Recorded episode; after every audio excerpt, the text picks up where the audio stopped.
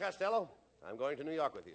You know, Bucky Harris, the Yanks manager, gave me a job as coach for as long as you're on the team. Look, Abbott, you're the coach, you must know all the players. I certainly do. Well, you know, I mean, I never met the guys, so you'll have to tell me their names, and then I'll know who's playing on the team. Oh, I'll, I'll tell you their names, but you know, strange it may seem, they give these ball players nowadays very peculiar names. You mean funny names? Strange names, pet names like Dizzy Dean and His brother Daffy? Daffy Dean. I'm their French cousin. French? Gouffet. Gouffet Dean. Oh, I see.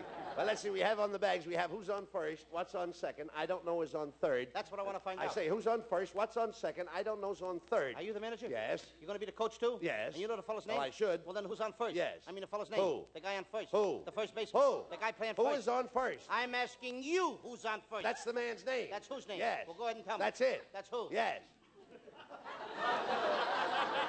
Look, you got a first baseman? Certainly. Who's playing first? That's right. When you pay off the first baseman every month, who gets the money? Every dollar of it. All I'm trying to find out is the fellow's name on first base. Who? The guy that gets the That's money. it. Who gets the money on He first does, every dollar. Sometimes his wife comes down and collects it. Whose wife? Yes. Wrong with that? Look, all I want to know is when you sign up the first baseman, how does he sign his name to the Who? contract? The guy. Who? How does he sign his That's name? how he signs it. Who? Yes. All I'm trying to find out is what's the guy's name on first base. No, what is on second base? I'm not asking you who's on second. Who's on first? One base at a time. Well, don't change the players. I'm not changing nobody. Take it easy, buddy. I'm only asking you, who's the guy on first base? That's right. Okay. All right. I mean, what's the guy's name on first No, base? what is on second? I'm not asking you who's on second. Who's on first? I don't know. Oh, he's on third. We're not talking about him. Now, let's forget Now, how did I get on third base? Why, you mentioned his name. If I mention a third baseman's name, who did I say is playing third? No, who's playing first? What's on first? What's on second? I don't know. He's on third. There I go, back on third again. Look, will you stay on third base and don't go off it? All right, I don't even know. Now, who's playing third base? Why do you insist on putting who on third base? What am I putting on Oh, third? what is on second? You don't want who on second? Who is on first? I don't know. Third, Third base. You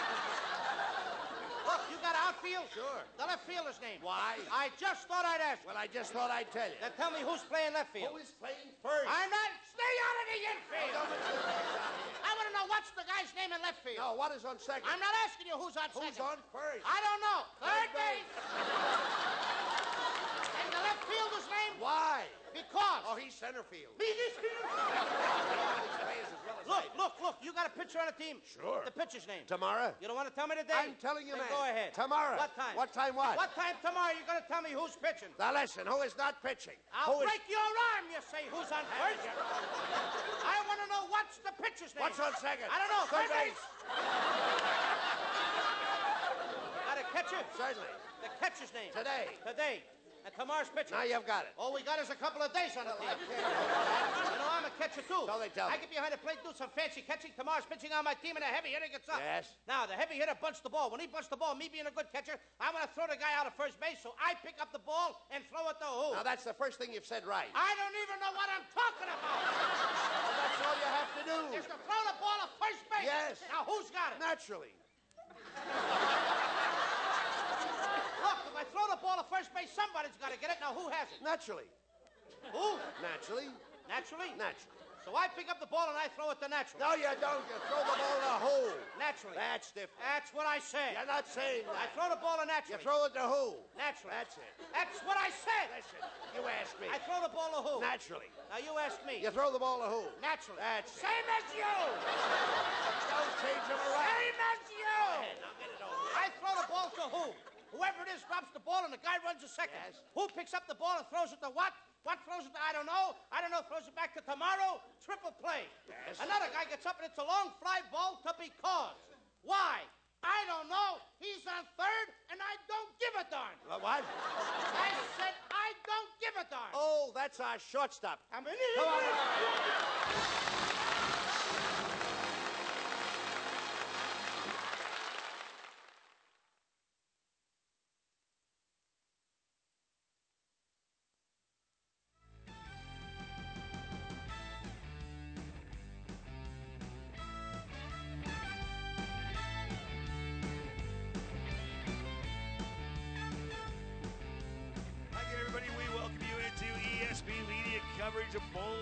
Fighting Crusader Athletics. As today we come to you from the Cincinnati Reds Youth Academy. We are in Roselawn. As today it is Moeller baseball, as the Crusaders will take on the Golden Bears from Upper Arlington High School. Hi again, everybody. Greg Waddell with you, and happy to be with you on our first Moeller baseball broadcast of the year as we come to you from the Reds Youth Academy here with Mike Jones today. And Jonesy, the baseball season has been going on for a few weeks, but today they call it the opening day of the Reds Futures High School Showcase. So they make a big deal out of this. A lot of games going taking place here at this complex, not only today, but over the, the next month or so. But just a, a great way to kind of showcase high school baseball in the city of Cincinnati. Yeah, Tom Gamble and Game On, who produces this whole uh, project over the course of Project. the month, they do a great job. I mean, there's probably 40 plus teams in baseball and a smaller number, but a good number of softball teams playing as well over the next uh, four weeks in, in this event. It's it's great. It's an opportunity to come play at a new complex, see some new uh, teams. Uh, Upper Arlington coming in from Columbus, and uh, it's a great complex here. It's the first time I've been here since they've really put it back together and uh, f- fixed it up. So it, uh, it's a good day for it. Just a phenomenal ball ball field for sure. They got three baseball fields. They got a great softball complex that can double as maybe some little league baseball as well. Now the field that, that Moeller and Upper Arlington are playing on today, they call it the main field. There's a nice little complex. You've got uh, nice bleacher seating. We're in a nice enclosed press box, so we're away from the elements. Although not a, a bad day at all here as these two teams are getting ready to play. This is an all grass field, grass infield though, and we were talking before the game too, as as we've had a chance over the last several years to broadcast Moeller baseball. Some of the fields that these young men get a chance to play on, a lot different than when you and I play. It's pretty incredible. I mean, UC uh, has offered their facility up a number of times to Moeller, both for practice and games and tournament games. But the number of turf fields that are out there and the ones that are now just manicured very nicely if their if their grass is just so dramatic anymore, it's really turned the, the baseball playing activity Yes. into be a, a special occasion. So as the uh, teams being introduced on the field right now, the Crusaders come in with a record of six and one. There, there are games that have already been played, and the Crusaders off to a nice start record-wise, six and one. Although last night they had to play a lot of extra innings. They went ten innings last night to get by Ryle five to two to get that record to six and one on the season. Upper Arlington comes in with a record of three and two. They picked up an 11-8 win over Central Crossing up in Columbus last night. So as far as these two teams playing each other, other sports they'll, they'll play each other a lot. Football, lacrosse, baseball. I'm not sure what much history there is between these two teams, but anytime you bring a team down from Columbus to play a Cincinnati area team, you got that kind of regional rivalry. Yeah, going. Upper Arlington's got a great tradition in athletics and Yes. academics. Uh, you know, probably one of the highlight schools for notoriety in the state of Ohio in that Columbus area. So it's it's a nice draw for uh, a team. Now they play in a conference that is it's pretty big and it's not very really very well known. I looked at some of the teams in their in their conference, and uh, you know there's not a lot of big names. Uh, I think uh, Darby is in, or Davidson, Taylor Davidson is in there, and Dublin Coffman's in there, but uh, you know they don't have that uh, high-powered league. It's pretty big. It's the Ohio Capital Conference, and uh, something really I don't think down here in baseball we're all that familiar with. Yeah, yeah, maybe some of the other sports a little bit more so, but baseball, well, we will find out as the Crusaders and Golden Bears from Upper Arlington getting ready for action as we take a look at the starting lineups. First off, for Upper Arlington, leading off and playing first base is Tommy Dills. Batting second at third base is Jacob Levy. The catcher is Sammy Sass for Upper Arlington. He'll be playing at Wright State when he finishes up high school. He will bat third. Batting fourth and playing right field is Ben Krim. Designated hitter is Ethan Hammerberg. There's a name for DH, Hammerberg. Hammerberg. he will bat fifth. Batting sixth for Upper Arlington and playing second base, Danny Jaskett. Batting seventh at shortstop is Andrew Wetzel. Batting eighth and pitching today is Charlie Fleming. And the ninth place hitter is center fielder Stephen Bear. For the Crusaders, leading off and playing third base is Parker Allen. Batting second and playing shortstop is senior Ryan Galaney. Batting third at first base is junior Michael O'Callahan. Batting fourth in center field is John Codner. Fifth place hitter is right fielder Eric Bronner. Batting sixth, the catcher Quentin Morris. Batting seventh, Michael Tenney playing second base. Batting eighth for the Crusaders is the designated hitter Bryce Davenport. Batting ninth and playing left field is Drew Machaki. Pitching for the Crusaders today, Skinny, or uh, Skinny's doing the PA. Uh, Jonesy, rather, is Justin Hornsmeyer as he gets ready for action, taking a look at, at some of his numbers and, and getting a chance to uh, warm up here on the mound at the Youth Academy. Hornsmeyer has already pitched in, in two games to this point, only eight innings pitched thus far, though. Yeah, I saw him get to, uh, in his last appearance against West Clermont, and uh, he kind of got ambushed early. Uh, he's a right-handed pitcher, and West Clermont threw uh, three lefties up there in their first three batters, and they each hit a little dinker over the shortstop's head. So he faced a bases loaded, nobody out situation after three batters, and struggled a little bit there. I think he lost a little bit of confidence. The outside corner was not his; they were pushing him the other way, and then he went walk, hit by pitch, sacrifice fly, hit by pitch, and he was down three to nothing in that game very quickly. And uh, you know he, he finished out a few more innings. He pitched, I believe, three innings in that game, and I'm anxious to see how he rebounds with that today. It's uh, you know he, he did a nice job. I think he lost a little bit of his confidence after they were dinking and dunking him a little bit. He looked a little bit uh, a little bit confused out there in, in the rest of the first inning. So he lasted three and. Uh, did come back to win that game. He has pitched eight innings. He's given up 11 hits, 10 runs. Nine of those have been earned. So ERA maybe a little bit inflated because of that one outing you mentioned there, Jonesy, at 7.88. But new game, and we are ready to get things going. It's the Reds High School Showcase as we get things started here. The Reds Futures High School Showcase presented by Skyline Chili. Gamble better be bringing us up some uh, cheese conies here before we're all said and done with. As leading off for the Golden Bears is first baseman Tommy Dills, and first pitch swinging. This ball hit in the air towards center field and drifting over and making the catch. John Codner, one pitch, one out. Nice start there for Hornsmeyer. Yeah, Hornsmeyer, if I'm not mistaken, he started the game from the full windup against West Clermont and then decided he was just going to go from the stretch, maybe just to try to keep his mechanics down a little bit and keep things a little simple. He's going from the stretch here from pitch one against Upper Arlington, which I find to be interesting. Yeah, we'll see how that fares for him. Third baseman Jacob Levy batting second as pitch in. Another first pitch hitting to the third baseman as fielded by Parker Allen. The throw across and in time. And two pitches, two out for Hornsmeyer, and maybe a little bit different start than what you saw last time out. Well, I think it's a lot different, and I think that's going to make his confidence go sky high real quick. Throwing strikes certainly helps as well. So that'll bring up the catcher, Sammy Sass, who will be, as mentioned, going to Wright State to play baseball. And good school there for baseball that produced some pretty good players over the years. Hornsmeyer in. Another first pitch swinging. This one hit in the air and drifting down the right field line. Towards the line, going over to make the catch is Eric Bronner. Three pitches, three outs for Justin Hornsmeyer. A very nice start for the Moeller Crusaders. Three up, three down. We're through a half inning here at the Reds Youth Academy as the Upper Arlington Golden Bears nothing and the Moeller Crusaders coming to back on ESP Media powered by Sidearm Sports. We're back at Skyline to see what it is that makes people feel so good. So what's brought you to Skyline today? Oh. the conies. It looks like. Obviously, the conies. I love conies. You feel like you know everyone when you walk in the door. This is a place friendships were made, great food, great service, great people. Anytime you ask the kids, where do you guys want to eat at Skyline? It's delicious. The cheese get melts in your mouth. Anytime that I don't have to cook, that's always a good thing. You never have a bad meal at Skyline, ever. Feeling good. It's Skyline time.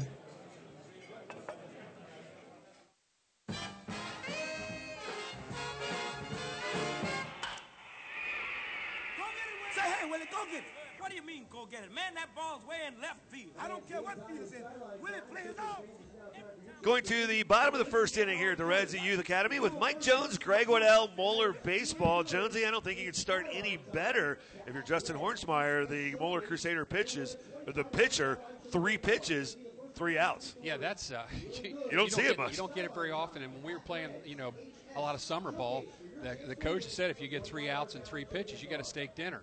So I don't know if that deal holds with Moeller or not, but that was always the deal. That's better than the nine pitch uh, immaculate inning that uh, Josh Hader had for the, the Brewers, where he had three strikeouts on nine pitches the other night. Yeah, that's a, a pretty impressive feat as well.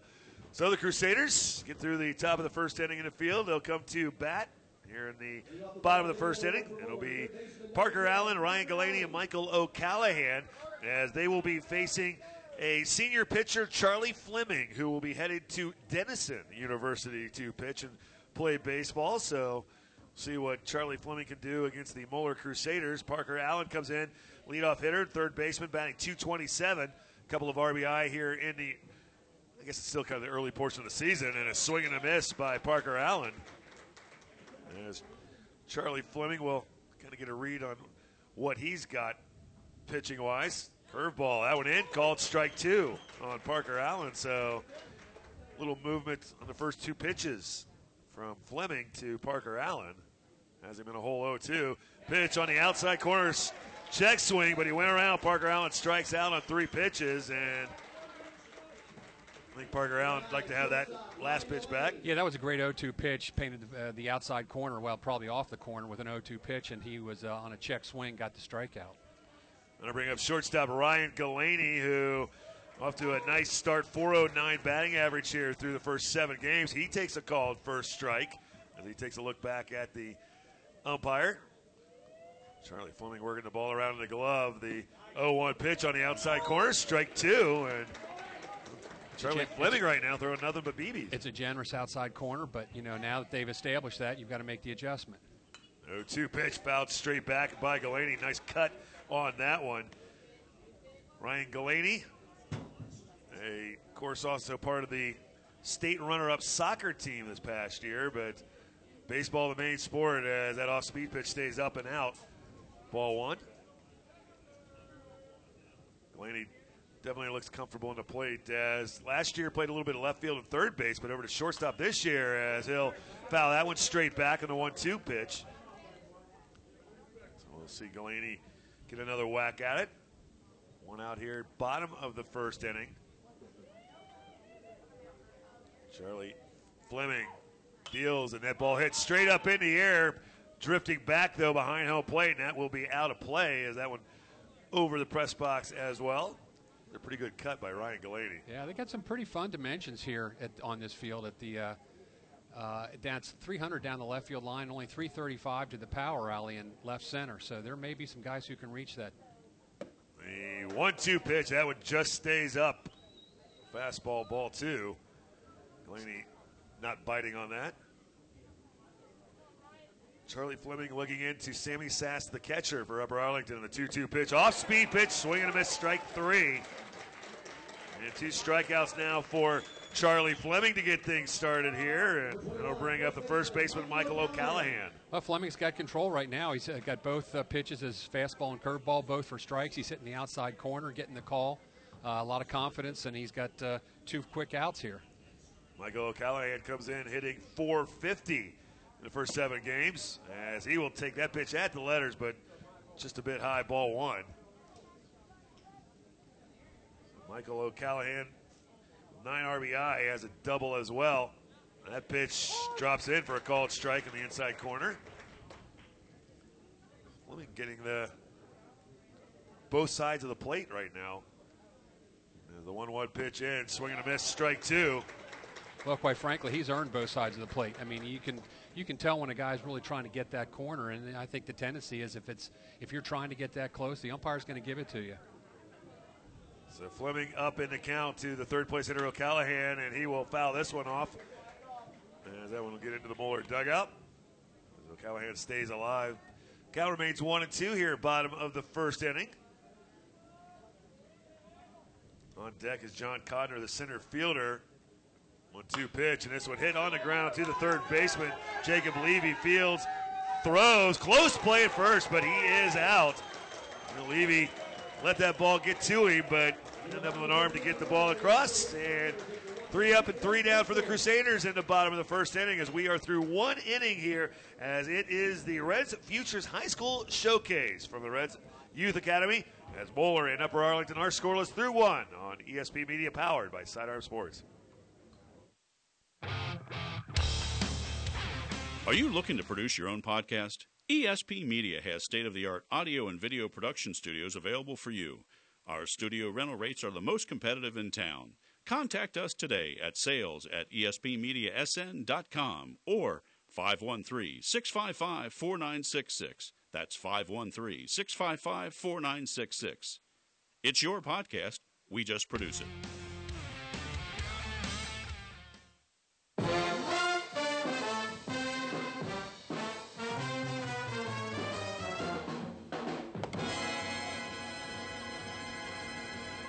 Back here in Roselawn at the Cincinnati Reds Youth Academy. It is the Reds Futures High School Showcase through one inning here. Moeller and Upper Arlington are scoreless. Pretty good pitchers duel through that first inning.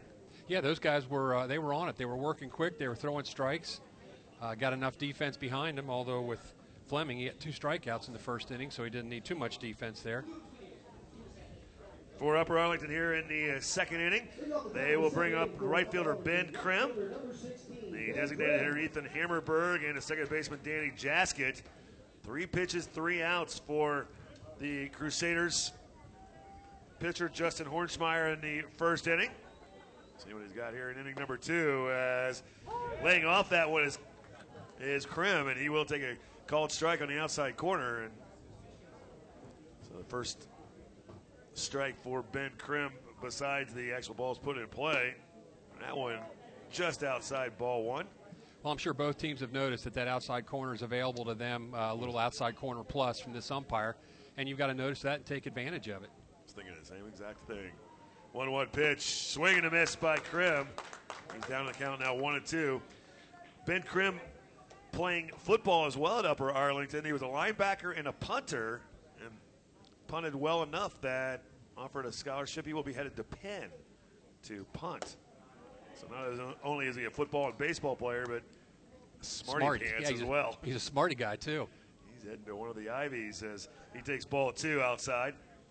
Looking at Hornsmeyer, what do you think velocity wise? He seems You know, I think it's fairly average. I'm, you know, I'm saying, you know, probably mid 80s. Woo! He dials that curveball up and he freezes Krim for strike three called. And we were just talking about the velocity, and he pulls the strings on that one. Yeah, you know, I don't think it's anything overpowering. You know, both of these guys have, you know, got got good enough stuff. They're really spotting the ball right now. Uh, nobody's really a, I would consider a power pitcher at this point.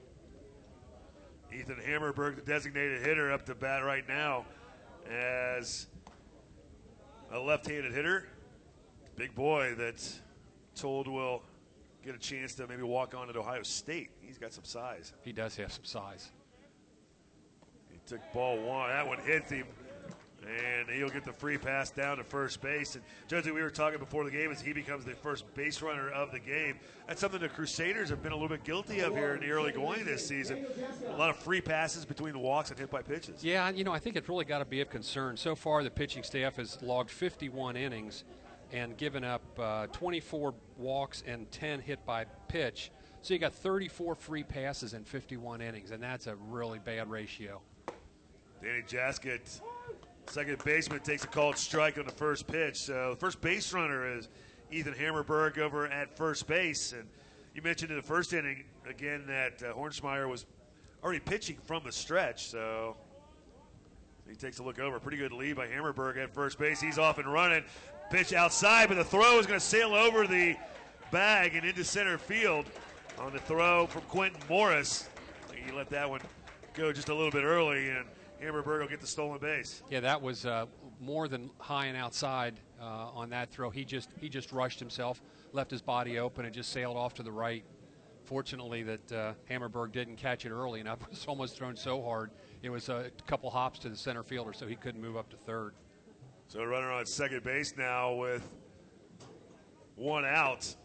And that pitch on the outside corner, and that'll be strike two. So one and two the count here to Danny Jasket. Runner at second base here for Upper Arlington in the top of the second inning. Justin Hornsmeyer looks back at second base. He'll come plateward, and that one just up and out. Ball two. So the count goes two and two. Andrew Wetzel on deck for Upper Arlington, their shortstop. First opportunity for either team here early on as stepping out is Danny Jasket. The outfielders are pretty much straight away, and they're not all that deep. If there's something hard hit, I think they're going to have an opportunity to make a play at the plate if Hammerberg decides to try to stretch it. Jasket waits for the pitch, curveball, and that one outside. Nice job digging that one out by Quentin Morris.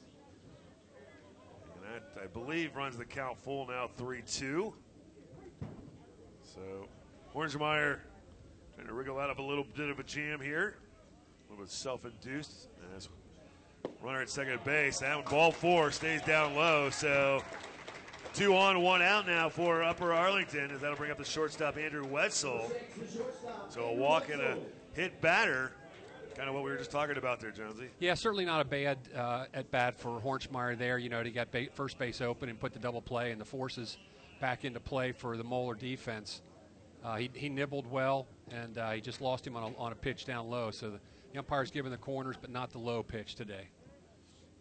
Andrew Wetzel, the shortstop, as spinning around is Hornschmeyer. He'll drive the runner Hammerberg back to second.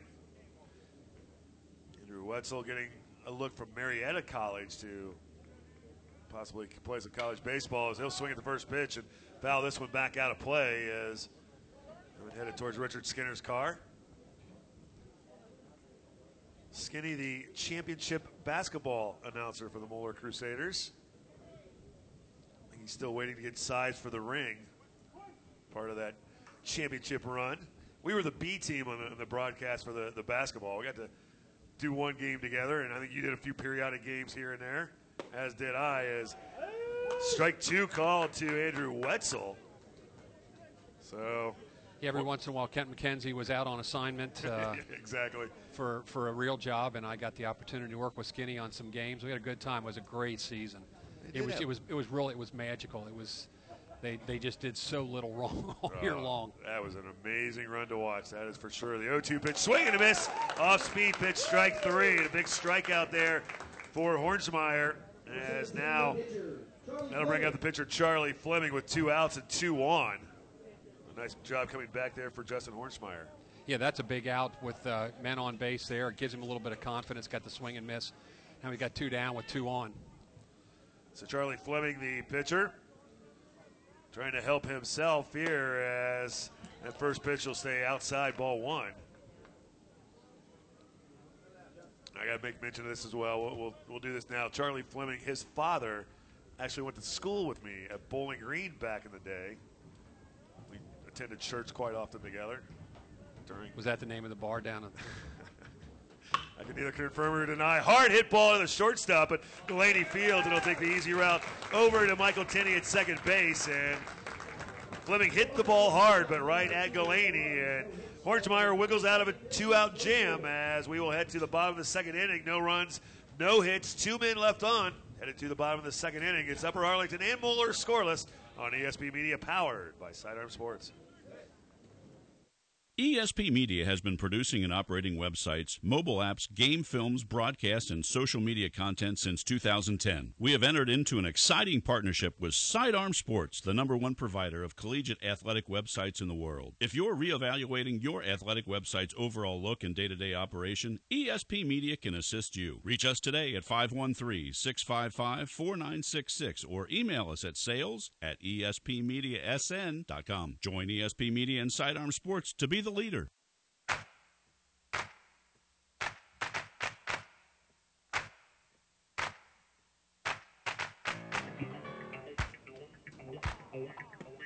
With Mike Jones, Greg Waddell back at the Cincinnati Reds Youth Academy. It is the Reds Futures High School Showcase. Not only is it presented by Skyline Chili, but Cincinnati Children's Sports Medicine and Orthopedics. It's a lot of words to Yes, say. I, I won't ask you to spell orthopedics. I, it's, it's a good thing because I couldn't. I would just say it into my phone and see if it spells it right, and copy and oh, paste. O R pedics. exactly. Thopedics. Bottom of the second inning here as Upper Arlington had a little bit of an opportunity, but pitcher Charlie Fleming hit the ball hard at the shortstop, and a nice play by Ryan Galaney. Got the Crusaders out of that jam, so the Crusaders batting into bottom of the second inning. John Codner leading things off. Center fielder hitting 235 as he will take a first pitch. That one looked down, but called strike on the Crusader center fielder. Fleming taking advantage. He's got 17 pitches so far, and 14 have been strikes. He's painting it up. This one though, off speed, and that one just stays outside. Ball one. Codner, a left-handed hitting center fielder for the Crusaders. He's got four hits here in the early going as he will foul that one off.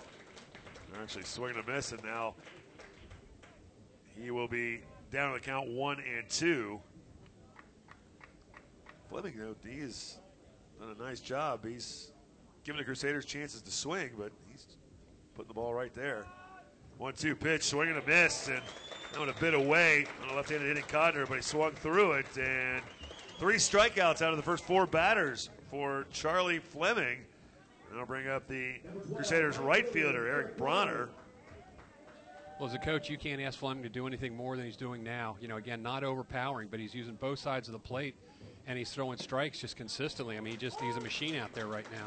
And he first pitch to Bronner is a called strike. Eric Bronner, the left-handed hitting right fielder, hitting 368. Four RBI in the early going. That one, oh, that one looked on the outside corner. Called strike. That one looked a bit outside, but getting the benefit of the call was Fleming. So now up in the count on Bronner 0 2. That one stays up, fastball and ball one.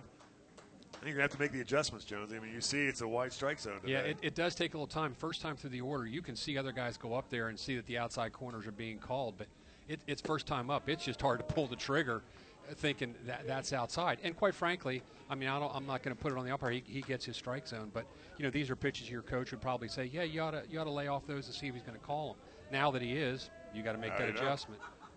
Fleming just missed on ball two, and now ball three. Uh, that one outside as well. So we alert the media. Back-to-back balls, yeah. So full count now to Eric Bronner with one out here, bottom of the second inning. And that one check swing, but he holds off, and that is ball four. That one did not miss by much. And that was over the plate, just a little bit high. So again, we're looking. You're taking a look at the umpire. What are we going to get today? What do we need to cover? You better cover out, cover the corners, uh, but you know, high and low, you you're you're playing it pretty straight there. Catcher Quentin Morris to the plate now with a runner on and one out. 19 at bats for Quentin Morris. He's got four hits here in the early going with a 211 batting average. First base runner for the Crusaders comes via the one out walk. Eric Bronner at first base as he will bounce off, and first pitch is fouled back by Quentin Morris. So strike one on the catcher for the Crusaders. I don't think Coach held his run as much this year, maybe even not as much last year. Remember, it was yeah. two or three years ago. He was they were over 100 stolen bases. They were just stealing them all day, every day. It just depends on the talent that you bring to the field.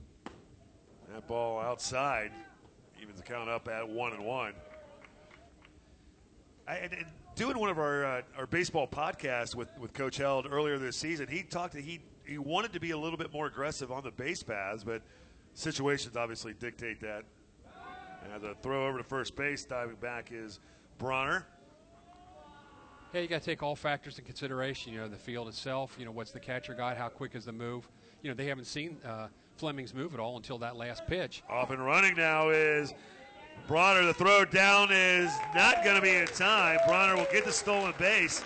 Sammy Sass, we mentioned, will be headed to Wright State. So obviously he's got some skills there. It was a close play at second, but Bronner in ahead of the tag. It was a good a good play. It was a good throw. Just got underneath barely uh, but it puts a man in scoring position with one out. So now Quentin Morris with a runner in scoring position. See what he can do. Gold Bears had a runner at second in the top half of the inning as Quentin Morris fouls that one straight back to the netting. So evens up the count at two and two. This is also the opportunity for Moeller now to see how Fleming does out of the stretch with you know a little bit of pressure on him. You know before he's throwing strikes and really not much being put in play with streak, three strikeouts already. So you know, see what the pressure does to the pitcher uh, when when Moeller comes to bat here. Fleming looking back. Had Bronner at second base. This ball hit on the ground at shortstop as Bronner will head to third base. The throw over to first in time as Quentin Morris made it close. And Bronner advances on to third base. So two outs now as that'll bring up second baseman Michael Tenney.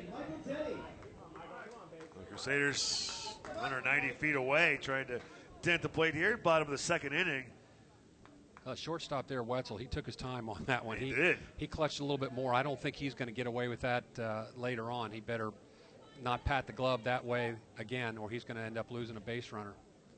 It was Quentin Morris, the catcher, running and made it a close play at first base as Fleming's first pitch is outside ball one to Michael Tenney. Crusaders will run at third base as Tenney takes a called strike. There's that outside corner again. I think he's wise to continue to go out there. Tenney hitting an even 300. He's got three hits and 10 at bats in six games played thus far. 1 1 pitch off speed, and that one fouled off in the dirt. And now Fleming up in the count one and two as Upper Arlington trying to get out of a little jam here in the second inning. Crusaders able to free themselves out on first and second with one out jam at the top of the half of the inning. Michael Tenney waits the or the one-two pitch. That one fouled straight back and out of play. Tenney will stay alive. Tenney does have two RBI here in those first six games and 10 at bats. Trying to drive one in here as Charlie Fleming up in the count to Tenney. Here's the one two pitch off speed, that one will stay outside. Evens count up at two and two. Designated hitter Bryce Davenport on deck for Moeller. Should Tenney reach base? 2 2 pitch. This one line up the middle and into center field, a base hit. And into score comes Eric Bronner. And a base hit by Michael Tenney puts the Crusaders up 1 0. Well, Tenney stayed on that very nicely with two strike approach, and that's one of the few mistakes on I think that uh, Fleming's really made. That caught the middle of the plate. He didn't really have much room to play with. He didn't want to give up another base runner, so he had to groove one. And Tenney did exactly what you want, right back up the middle and gets the RBI. So the Crusaders' second baseman with his third RBI of the season put the Crusaders up 1 nothing, and that'll keep the inning alive for designated hitter Bryce Davenport, who will foul one off. That one drifting back behind home plate now to play. The Crusaders take advantage of the walk by Charlie Fleming, and trying to add on as Bryce Davenport. He will foul this one off the third base, and that'll head over to one of the other fields. Fleming up in the count now 0 2 on Bryce Davenport. Well, as efficient as, as uh, Fleming has been so far, he had 16 pitches in the first inning. He's up close to 28 to 30 right now in the second inning, so they're putting a little bit of pressure on him. Off and running is Tenney as that ball in the dirt and not fielded by Sass, so an easy stolen base for Tenney as he'll head on down and count one and two to Bryce Davenport. A good pitch to run on for Michael Tenney, at least the location of the pitch. Yeah, not only uh, it was a little low and outside, and there was also a breaking ball, and Tenney got a good jump. Davenport will call for timeout in the box. So another runner in scoring position for the Crusaders, trying to add on, already leading at one nothing. Bryce Davenport. This is just his third at bat all season, and he takes that pitch outside in the dirt ball too. As Sass had to dig that one out.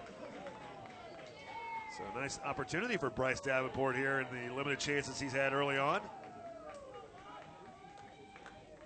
Charlie Fleming looking back at Tenney at second base. Here's the 2 2 pitch. That'll be a called strike three. That one froze up Davenport as Upper Arlington gets out of it. And a runner at second base stranded, but the Crusaders do push across a run as they get one run on one hit. They leave a runner at second base. We head to the third inning. The Crusaders leading Upper Arlington by a score of 1 0 on ESP Media, powered by Sidearm Sports.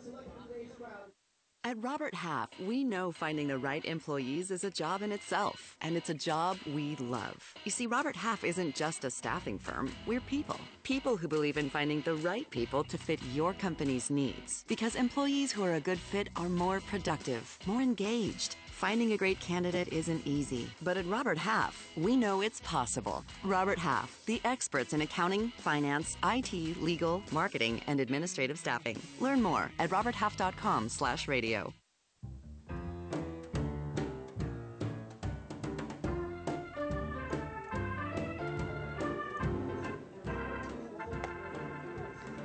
Back here in Roselawn, the Cincinnati Reds Youth Academy. More baseball on ESP Media, powered by Sidearm Sports. Crusaders push across a run in the second inning as we go to the third inning. Moeller up by a score of 1 nothing. Upper Arlington will bring up their nine batter and then back to the top of the order. As Stephen Bear, the center fielder, will lead off here in the top of the third inning. Big two out hit for the Crusaders drives across a run in the top or the bottom of the second inning. See now what Justin Hornsmeyer can do with that as Stephen Bear, the center fielder, a left-handed batter, leads off. First pitch, this one line down the right field line, and that one headed toward the corner as headed around first to second base is Stephen Bear, and he'll be in with a first pitch leadoff double. And first hit of the game for the Golden Bears. It comes from their ninth place hitter, and the center fielder Stephen Bear. That's a nice piece of hitting. Nine hole hitter, left hander. Uh, likes it just where like left handers like it, low and inside. He just dropped the barrel on that ball and put it right down the line for a double. Nice start for Upper Arlington. The leadoff batter at second base, and back to the plate is Tommy Dills, the first baseman, left-handed hitter. Swung at the first pitch and flew out to John Codner in center field as see if he's going to look at a little bit more of a pitch this time as Bear bounces off second base. Hornsmeyer looking back. First pitch on the outside corner off speed. Called strike. Little change up there by Hornsmeyer. The Moeller defense would tell you that they are not expecting the bunt in any way at all, and uh, he didn't. Dills didn't show bunt either, so they're going to try to rely on swing, try to pull one to the right side as a left-handed hitter. Bear bouncing off as that pitch inside spins Dills away. Ball one. Count even up at one and one. Crusaders leading at one nothing here, top of the third inning. Sun's starting to peek its way through here. A little bit brighter skies through the clouds. One one pitch. That one down low. Fastball inside ball two. It didn't seem like it missed by much, but I like he's trying to come in on the hands, although you know that's what the batter's trying to do. Uh, you know, he Dills is trying to pull to the right side to get that runner to third, but Moeller's decided to go inside rather than try to stay outside and make him push it to the left where the runner wouldn't be able to advance. Dills calls timeout. Hornsmeyer peeking back at second base. Stephen Bear was there. So Hornsmeyer steps off back on now as count to leadoff hitter Tommy Dills, two and one. Pitch in. That one just missing inside ball three, and all of a sudden that black on the inside corner must be covered up by some dirt. Yeah, he's definitely been given the outside corner quite a bit more than the inside corner. 3 1 to count to Tommy Dills as Hornsmeyer will pitch that one in and ground it to the first baseman as Michael Callahan will field, and he'll just go on over to first base and tap that one as heading on over to third is Stephen Bear. So one out in the first inning, and first third baseman Jacob Levy to the plate. Well, Dill's the leadoff guy, left-handed hitter. He certainly did his job there, get the runner to third with one out. So a productive out, as they say. Levy was part of that three-pitch, three-out first inning. He grounded out to the third baseman his first go-round. As Bear down the line at third base, that pitch just missing ball one. Not sure where that was at, but maybe just a bit low. Hornsmeyer looking in for the Crusaders. 1 0 pitch. That went off the plate. Ball two. Grumbling from the Moeller folks here, thinking those pitches are close. I'd say Can't win if you're an umpire. Yeah, I'd say at this point, Moeller's going to concede the run on a ground ball to the infield. There's nobody inside the baseline, with a possible expe- ex- uh, exception of third baseman who creeps in a little bit with the pitch, but certainly in the middle. And if there's ground ball to first base, I think it's uh, if it's not got a ton of pace on it, they're going to go ahead and concede the run on a ground ball. The pitch stays up for ball three. So 3 0 count to Jacob Levy. That one will be a called strike. Maybe hangs off that one. And a fastball in. Good test for Hornsmeyer here. Three- Pitching under pressure. 3 1 pitch coming in, and that one fouled straight back. And so Hornsmeyer's managed to work the count full now as he comes all the way back. So one out, runner on third base for Upper Arlington. Top of the third inning with Crusaders leading at 1 0. The payoff pitch to Levy, and that'll stay up ball four. And Levy will head on down to first base as second walk allowed by Hornsmeyer. And we're going to see the Crusaders pitching coach come out to take a little trip to the mound and talk with Justin Hornsmeyer. Yeah, I think uh, Hornsmeyer tried to overthrow that one a little bit and wanted to get uh, put a little little something on the fastball and just stayed up high on him. Coach Stocker going out to settle him down, play a little bit of what are we going to do here on first and third, runner leaving early. It's still fairly early in the season in high school. You know, guys leaving early, uh, delayed steal. You know, where are we, are we going through? Through? Are we going to fake the throw? What are we going to do here? Sammy Sass, the catcher, flew out to right field his first at bat. So the meeting on the mound will break up as pretty much all the infielders in, talking about what Jonesy was just talking about. And see what Sam Clark, coach of Upper Arlington, has in store. As Sammy Sass, the catcher, right handed hitting batter with runners on first and third, Levy at first, Bear at third.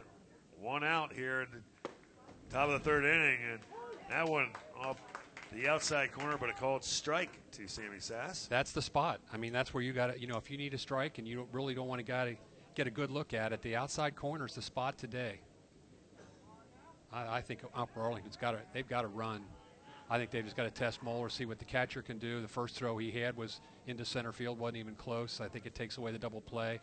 Uh, you know, we don't know Upper Arlington all that well, but Levy looks like a pretty good athlete. Yeah. I can't imagine they're not going to run at some point during this at bat. Doesn't have an over big lead as that 0-1 pitch in the dirt, ball one with Levy not even acting like he's moving. Not a real big lead by Levy. Those first two pitches. About three.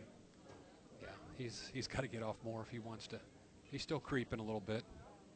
The 1-1 pitch at home. This one hit in the air towards center field, and that one's going to get over the head of Codner and get to the warning track. One run is going to score as Levy around third. He's headed towards the plate. No throw by the Crusaders, and that'll be a two-run double for the catcher Sammy Sass, and Upper Arlington takes the 2-1 lead. Well, Sass did what you're supposed to do with a with a groove fastball. You know, Hornsmeyer's been able to play the corners pretty much, but that one's right down Broadway, as the cowboy would say, and he did what he's supposed to do. Hit it all nearly to the wall at 360 mark out in right center. Clean double with two RBIs. Runner from uh, Bayer scoring from first. And really, honestly, we, we were talking about Levy and whether he was going to get that lead off of first base. He didn't really have all that big of a lead, but he was able to get all the way around the base paths. That ball out into deep right center field, able to clear the bases as Ben Krim takes a whack at that first pitch and fouls it straight back for strike one. So Hornsmeyer able to get out of a jam in the second inning, but Upper Arlington have two across here in the top of the third as they lead it now 2 1 on Moeller. Hornsmeyer looking in. No 1 pitch. That one on the outside corner called strike two. It's been a pretty consistent pitch It has been. I, w- I will say that for him. It's uh, you know he's at the inside position uh, over the catcher's uh, batter side shoulder, and so it's a little more difficult to see that outside corner. But he's he's given it. and he's been consistent with it. He has been. seemingly. Yeah, 0-2 pitch up for ball one. consistency is important for, Oh, yeah. for sure. But if it's really off the plate, quite frankly, as much as it looks like it is, it's tough to practice. Uh, you know, kids having to go out and get that pitch. Sammy Sass at second base. One-two pitch. Ben Krim, the right fielder, takes in the dirt. Nice block there by Quentin Morris as he knocks that one out in front and not able to advance to Sammy Sass. The count evens up at two-two. Nice job by Quentin Morris behind the plate. He's got a catcher's body. He's just he's just a big, big kid, solid. His red hair is probably the most attractive thing about him. Is that ginger to ginger? yeah, he's a ginger. Well, he, he's, Ben Krim waits 2 2 pitch, and that one curveball, and that one just stays inside. I think Krim thought that was going to hit him. I did too. I, I don't know how that thing came back in. Quite honestly, it looked like I thought he he thought it was going to hit him too. He almost stood straight up as that ball dropped in, but just stayed inside. But that runs the count full now, 3 2, with Sammy Sass at second base. And the 3 2 pitch just outside ball four. And Moeller folks not happy with that one, but Third walk of the game now for Hornsmeyer. Puts runners at first and second with one out. Well, Hornsmeyer certainly picked the right spot. He was going for the thing that the that would give him the best advantage. He didn't miss by much. Uh, that I won't say that pitch has been a strike today. It, it did seem a little bit further out. I think the umpires wasn't willing to ring him up on one that far out. I'll bring up the designated hitter Ethan Hammerberg as he was hit by a pitch his first at bat as he takes ball one. So two on, one out, two in for Upper Arlington here in the third inning. They lead it 2 1. Ethan Hammerberg, an opportunity to drive in more as he will hit this one in the air, but this will get out of play foul down the third base line. Evens the count at 1 1. Justin Hornsmeyer trying to get out of a jam is giving up a couple of doubles and a couple of walks and two runs in for the Golden Bears from Upper Arlington. Hornsmeyer looks into catcher Quentin Morris. The 1 1 pitch. That one fouled off the hands and will run the count now to 1 and 2. Hammerberg, the designated hitter. He's a big kid. He is a big kid. Left-handed hitter. The dimensions 330 down the line in right field, 360 to the alley. Hammerberg will step out. 2-1, Upper Arlington leading here in the second inning. I mentioned the Crusaders played a long one last night. They had a 10-inning game last night. Finally outlasted Ryle with a 5-2 win. So they played it was almost dark last night. And this ball hit in the air in the infield. And that's going to be an infield fly called. Uh, the third baseman is Parker Allen. He will make the catch. So Hornsmeyer able to get Hammersburg to fly out or pop out to a third base for the second out. That's a big out, Jonesy. That is a big out. You know, that's uh, you get guys on base, and Hornsmeyer's you know got a couple walks, and they've hit a couple of loud balls off of him too. So it's a it's a test for him to see that he can perform under this pressure. Now he's got two down with runners still on base, but he, he knows where to go. That fastball in the outside corner is going to be his ticket. Danny Jaskett walked his first at bat. He'll take off the plate, ball one. 2 1. The Crusaders trailing here to Upper Arlington, part of the Reds Futures High School Showcase opening day. We got games all around us here, Jonesy. Softball out in the right field. Back behind us, a couple of games. I know Princeton is playing right now. Swing and a miss from Jaskett. Fastball by Hornsmeyer. Even the count at 1 1. The sun really starting to peak out now. Temperatures mid 60s. I don't think you could ask. Tom Gamble could not have asked for a better day. He's owed days like this. Yeah. I, I've done PA here. Richard Skinner doing the PA here. We've been here where we've been bundled up and it's been snowing on this opening day. Swing and a miss into the glove of Quentin Morris. Well, just tipped into the glove. And now Danny Jaskett down on the count one and two. Clouds, though, kind of obscuring that sun, but pretty nice day, all things considered. Hornsmeyer trying to get out of a two on, two out jam. One two pitch will stay up and out. He was the count of 2 2. On deck. is Want to make Wetzel? things happen here. Uh, three, you know, you don't want to go three-two. Runners get to start on the pitch. This is the moving pitch for for Moeller here. Hornsmeyer looks in, now looks back to second base, back towards home, and that went up and in, ball three. So that will run the count full as the runners will get a chance to be off and running on the pitch. And Hornsmeyer has walked three in the game and hit a batter. Now back to that ratio of free passes. You know, we're in the third inning, and they've got four free passes. Here comes a through cow pitch, swing and a miss, strike three. Danny Jaskett swinging through a fastball, and Justin Hornsmeyer able to get out of the jam, but not before. Upper Arlington picks up two runs on two hits. They leave two runners. We will head to the bottom of the third inning. Upper Arlington leading Moeller by a score of two to one on ESP Media, powered by Sidearm Sports.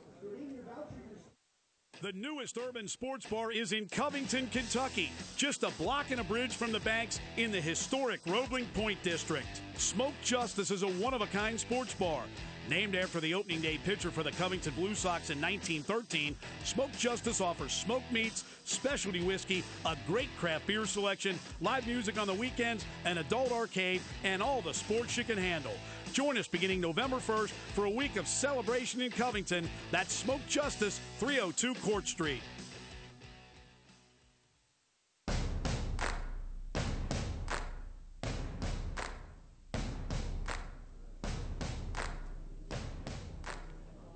Reds Futures High School Showcase on ESP Media, powered by Sidearm Sports. Skyline Chili, as always, helping out things, sponsoring this. It'll be the 9 1 and 2 batters for Moeller as they come to bat here in the bottom of the third inning, trailing by a score, Jonesy, 2 to 1. Justin Hornsmeyer had to throw a lot of pitches in that third inning. He's up to 50 pitches now through three innings, and see what he's got left in him. But right now, the Crusaders get a chance to equal things up as Drew Machaki will get his first licks in. Yeah, the 51 pitches for Hornsmeyer is pretty much right on the money. You know, we would always still look at 17 pitches an inning, and that's he's right on that mark. So, you know, I think he's he's been efficient with what he's needed to do. Actually, uh, Fleming's got a few more over the 17 average at this point. We'll see how he can get through the third inning. Yeah, he gave up a run in the bottom of the second inning as the first pitch into Machaki is outside ball one. Left-handed hitting Drew Machaki. I understand his brother got his first uh, hit as a Kentucky Wildcat this weekend. The younger Machaki hits one hard, but right at the second baseman, fielding his Jasket as he throws over to Dills and one out. So congratulations to the elder Machaki, who yes, nice little pipeline of Moeller's had with Kentucky baseball the last couple of years. Yeah, they they were probably very happy to have Riley Mahan at uh, UK. I Yeah. believe he's starting in High A. Um, Phillip Diehl, who was pitching for the Yankees, uh, was hoping to get AAA this year. He got traded to Arizona, as I recall, and they've Well, assigned Colorado. Colorado, and they've they've assigned him to uh, Double A to start the season. Yep. And we'll have to also talk about some of the other college guys. Uh, Tyler McDonough and what he is doing right now down at NC State is back to the top of the order. Parker Allen swings on the first pitch and then takes called strike two, so he's down on the count now 0 2. Yeah, if you're a true Moeller baseball fan and you want to see how they're doing, get on the NC State uh, website for baseball. McDonough was a late signee for uh, as Fleming completes a strikeout there on on Allen on a swimming and a miss. Um, he was a late signee with North Carolina State, and he ends up, and as a catcher from Moeller, he ends up starting in center field uh, and batting fifth for the North Carolina State Wolfpack. They are number one in the country. He's batting fifth and playing center field. He leads the ACC in number of hits, uh, tied with one of his teammates.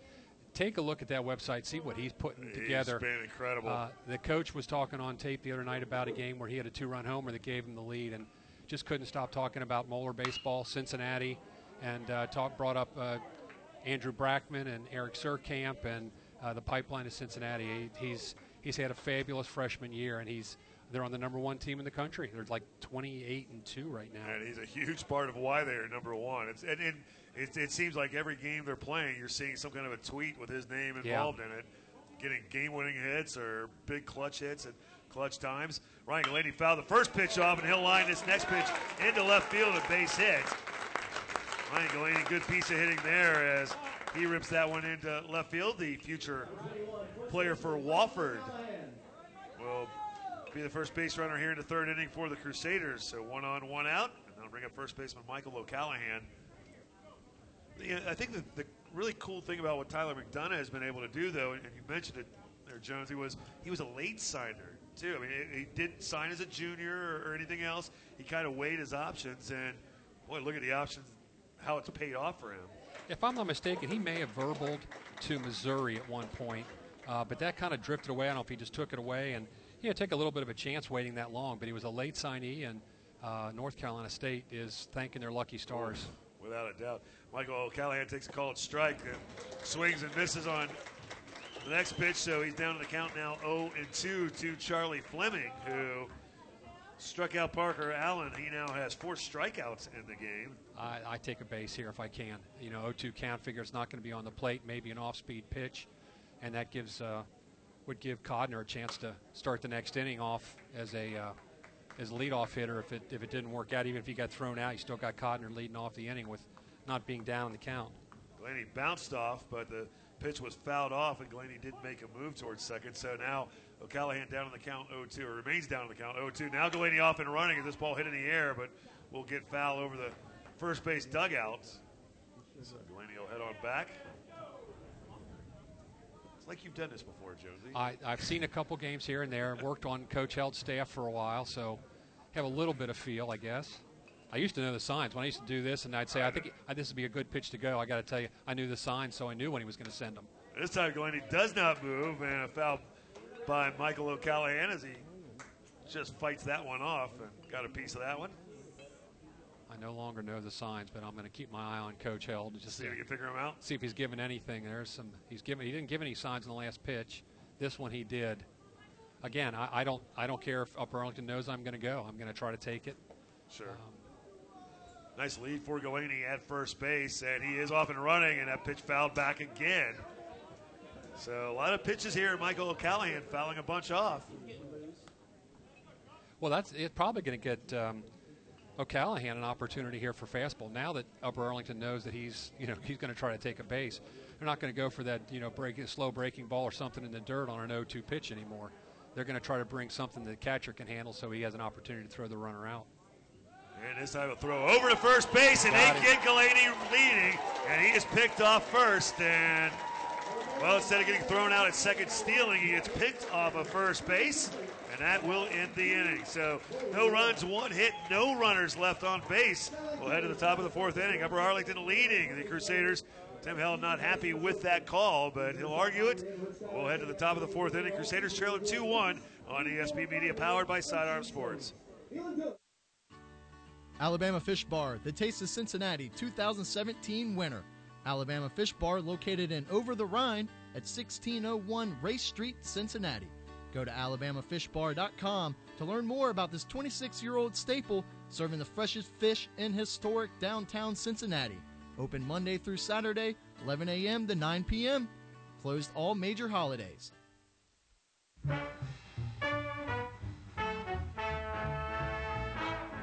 If I pitch, can you catch? Will you hold the ball Back here at the Reds Youth Academy, heading to the fourth inning. Moeller trailing Upper Arlington by a score of two to one. Jonesy Tim Held not happy with that call over at first base. Ryan Galaney picked off to end the inning. Yeah, we didn't get. I looked right into the wall as I looked over to first base from the press box. I didn't get a good look at it. I did see him leaning a little bit. I think he was going to go again. They just caught him on the on the lean and picked him off. Not sure if Tim thought maybe I don't know if I wasn't necessarily watching Fleming on the mound. Did he? Well, he's talking. Yeah, what, what if he had been, I think he would have been talking to the home plate umpire. Uh, if he thought it was, you know, that he had done something yep. in, in, a balk area, but it was probably on the tag, whether it was late, high, or that he missed it. I don't know. Tim has a pretty good view from third base. Hopefully, we're going to have another podcast with Tim coming up on Monday, so we will ask him about that. As top of the fourth inning, and off speed pitch, fouled off the hands. Andrew Wetzel leading off for Upper Arlington here in the top of the fourth inning. Hopefully, we get another one of those podcasts in with Tim Held. We've done a couple of them so far, and I know it's kind of new territory for Tim Held. You were in there with us last time, Jonesy, yeah. so we're going to get you involved more as we go through these. But kind of new territory for Moeller baseball. One pitch way outside ball one. So it will be Wetzel, Charlie Fleming, the pitcher, and Stephen Bear, the center fielder. Seven, eight, and nine batting here for UA in the fourth inning and pitch up ball two. Yeah, the pit number of pitches that Hornsmeyer's thrown is, is not a high number at 52, but he's only got 27 strikes. I'd like to see that percentage be up a little bit. In comparison, Fleming's thrown 55 pitches with 40 strikes. Wetzel fouling that one straight back to the netting. Remember, though, first inning, he only threw three pitches. That's true. And so they were uh, three, three strikes. three pitches, three outs. So one or two and two the count to Andrew Wetzel, the shortstop for the Golden Bears. As he struck out his first at bat, he'll stay alive as he fouls that one up and out of play. Count remains two and two here. fourth inning, with Upper Arlington putting two across in the third inning after Moeller had scored in the bottom of the second. So 2 1 our score. Leadoff hitter Wetzel even in the count as Hornsmeyer deals, and this one hit in the air towards left field. Getting back and making the catch is Drew Machaki as he reaches up and makes the catch just shy of the warning track. Wetzel hit that one hard, but nice job by Drew Machaki to track that one down. Yeah, that's one of those line drives right at you. It's difficult to judge the, the height and the, the, the depth of the ball right off the bat, and uh, looked like he took maybe half step in and had to reverse field and go back and take it over his shoulder. But it was a nice play. Charlie Fleming, the pitcher, now bats. He hit a hard grounder to the shortstop that ended the inning with runners on first and second in the second inning as he takes ball one.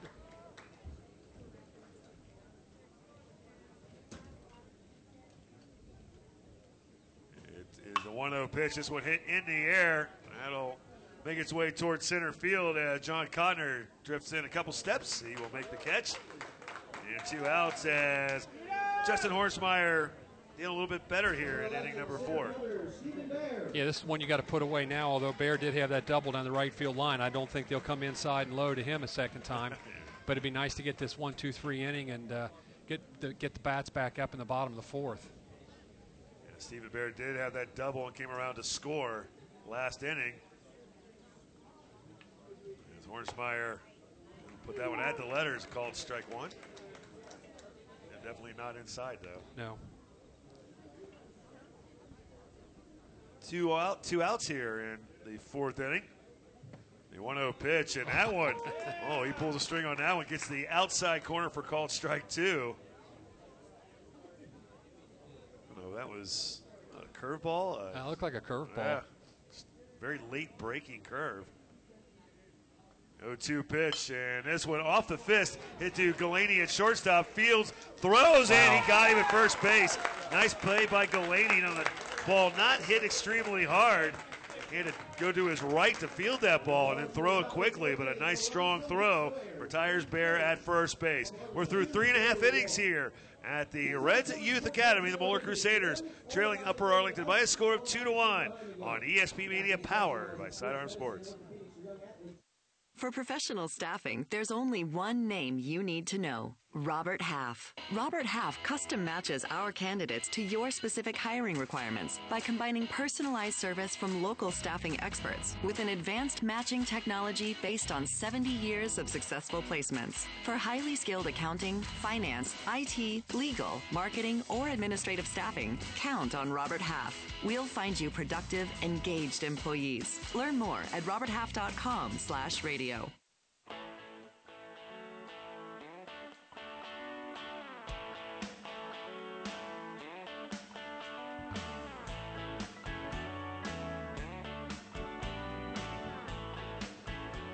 Greg Waddell, Mike Jones back here. Moeller baseball. Nice Saturday afternoon. Crusaders trailing Upper Arlington by a score of two to one. As Crusaders come batting in the fourth inning. Callahan was at the plate in the third when Ryan Galaney got picked off.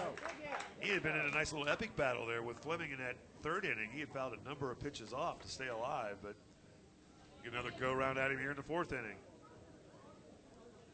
O'Callahan, Codner, and Bronner for Moeller. Callahan grounded out to third base his first time, and he'll get a curveball on that one as he swings and misses. Strike one.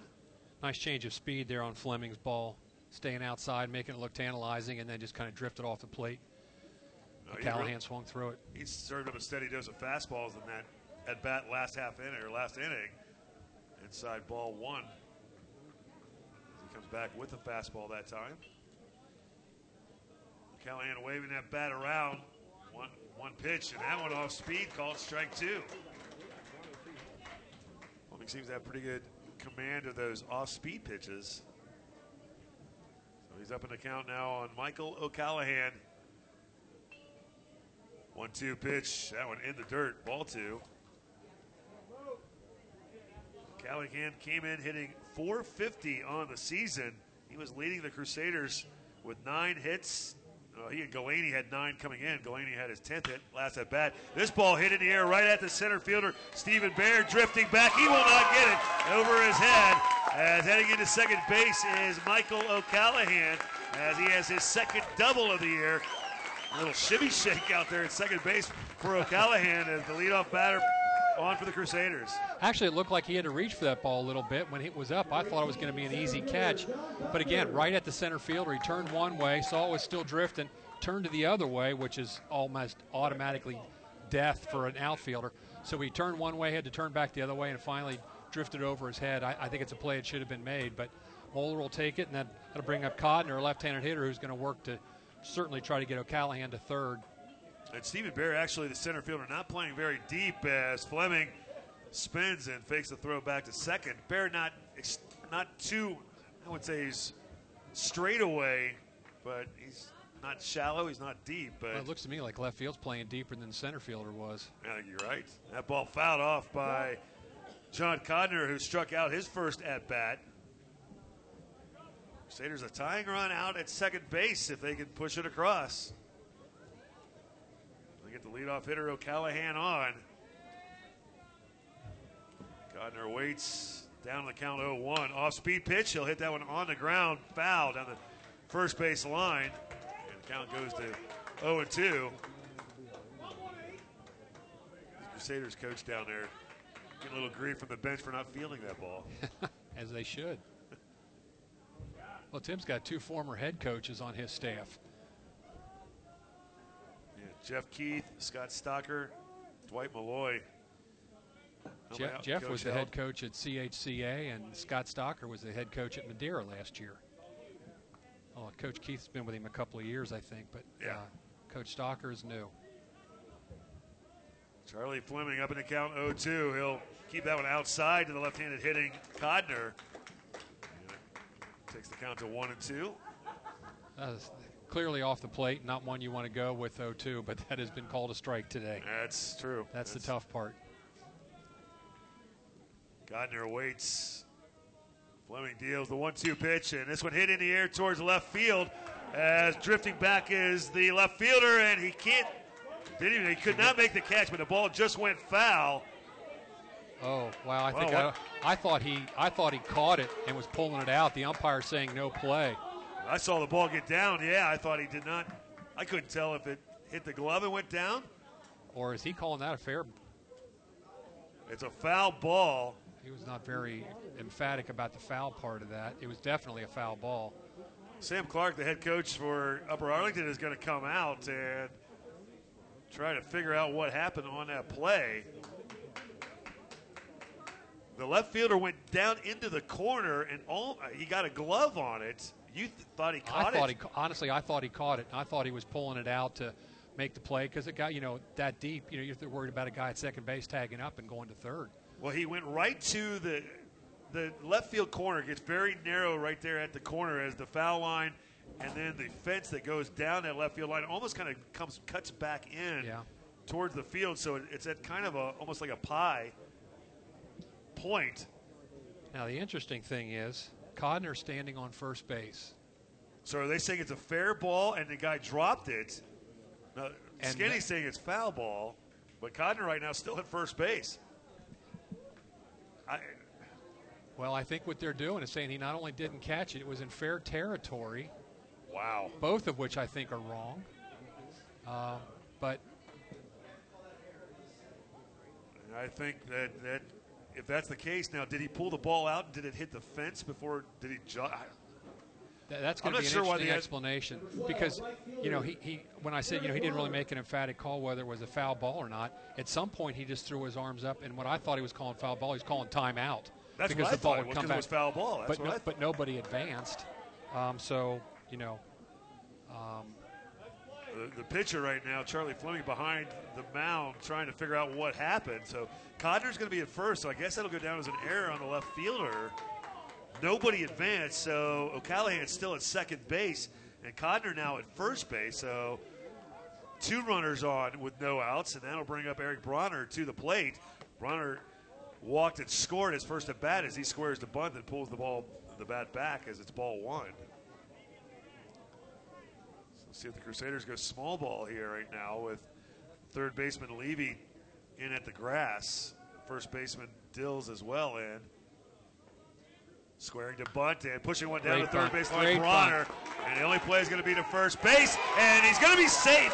Bronner beats it out at first base as he bunted that ball down the third base line and Levy fielded, but couldn't get the throw around quick enough. And now the Crusaders have bases loaded, no outs. As Eric Bronner beats out the bunt for a hit. That was a perfect bunt. This, the third baseman even hesitated to come in, which is exactly what you want. You want to make him make a decision. He finally came and got it, and it just wasn't quick enough. And uh, Bronner beat the throw to first barely. But that, a perfect bunt. I'm telling you, I don't remember the last time I saw a perfect bunt. High school, college, pro. It seems like it's a lost art. Yeah, he put that almost right in between home plate and third base. So bases loaded, no outs. First pitch hitting is Quentin Morris as he'll foul this one up, and it will drift over the first base dugout out of play. Big chance here for the Crusaders, trailing it two to one. Upper Arlington's got their corners in and their uh, middle infielders back. Quentin Morris four hits and 20 at bats as that pitch just outside ball one. Yeah, so in at the corners, somewhat double played down. I mean, not really double played. They're they're in. Well, they're going to try to, yeah, they're going to try to, to turn it if they go to the middle. But the corners, I would think, if it's something hit right at them, they're coming home. they're coming home. Center fielder Stephen Bear not particularly deep either No. as the pitch in, and this one off the fist of Quentin Morris in the air towards the dugout, but neither the catcher Sass or the first baseman Dill is able to get over and make a play as that was just fisted right towards the dugout. And Quentin Morris stays alive, but down on the count now one and two. What a great pitch by Fleming. He really got in on the handle there. Bases loaded, no outs. Crusaders trying to tie things up and then some. Michael Tenney on deck. Interesting that Fleming is going from the full windup with nobody out and bases loaded. Yeah. Up- Stepped out. Uh, Morris did. That's going to give uh, runners at second and first an opportunity to really get a head start, you know, on, on their Yeah. lead, their secondary lead. If they take advantage of it. Nice lead out at second base for Codner. And again, stepping out is Quentin Morris. So O'Callahan at third, Codner at second, Bronner at first. No outs. Moeller here in the bottom of the fourth inning. As the batter, Quentin Morris, and that one in the dirt. Ball two. Just off the plate as well. On deck is Michael Tenney, who had an RBI hit his only at bat.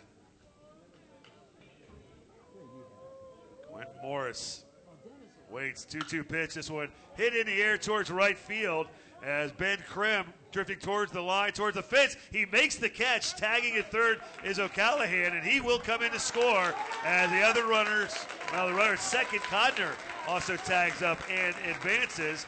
And a foul out by Quentin Morris, but gets the run in as he'll get the RBI sacrifice foul out. And on to third base goes Codner, one out, and that'll bring up Michael Tenney to the plate.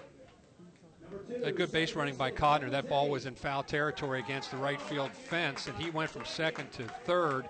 I think if the runner at first, who was uh, Bronner, had seen where that throw was going, he might have been able to take second, but he couldn't be sure because the throw was coming in from right field. He actually threw it home, which was probably not the best decision uh, because they were never going to get him.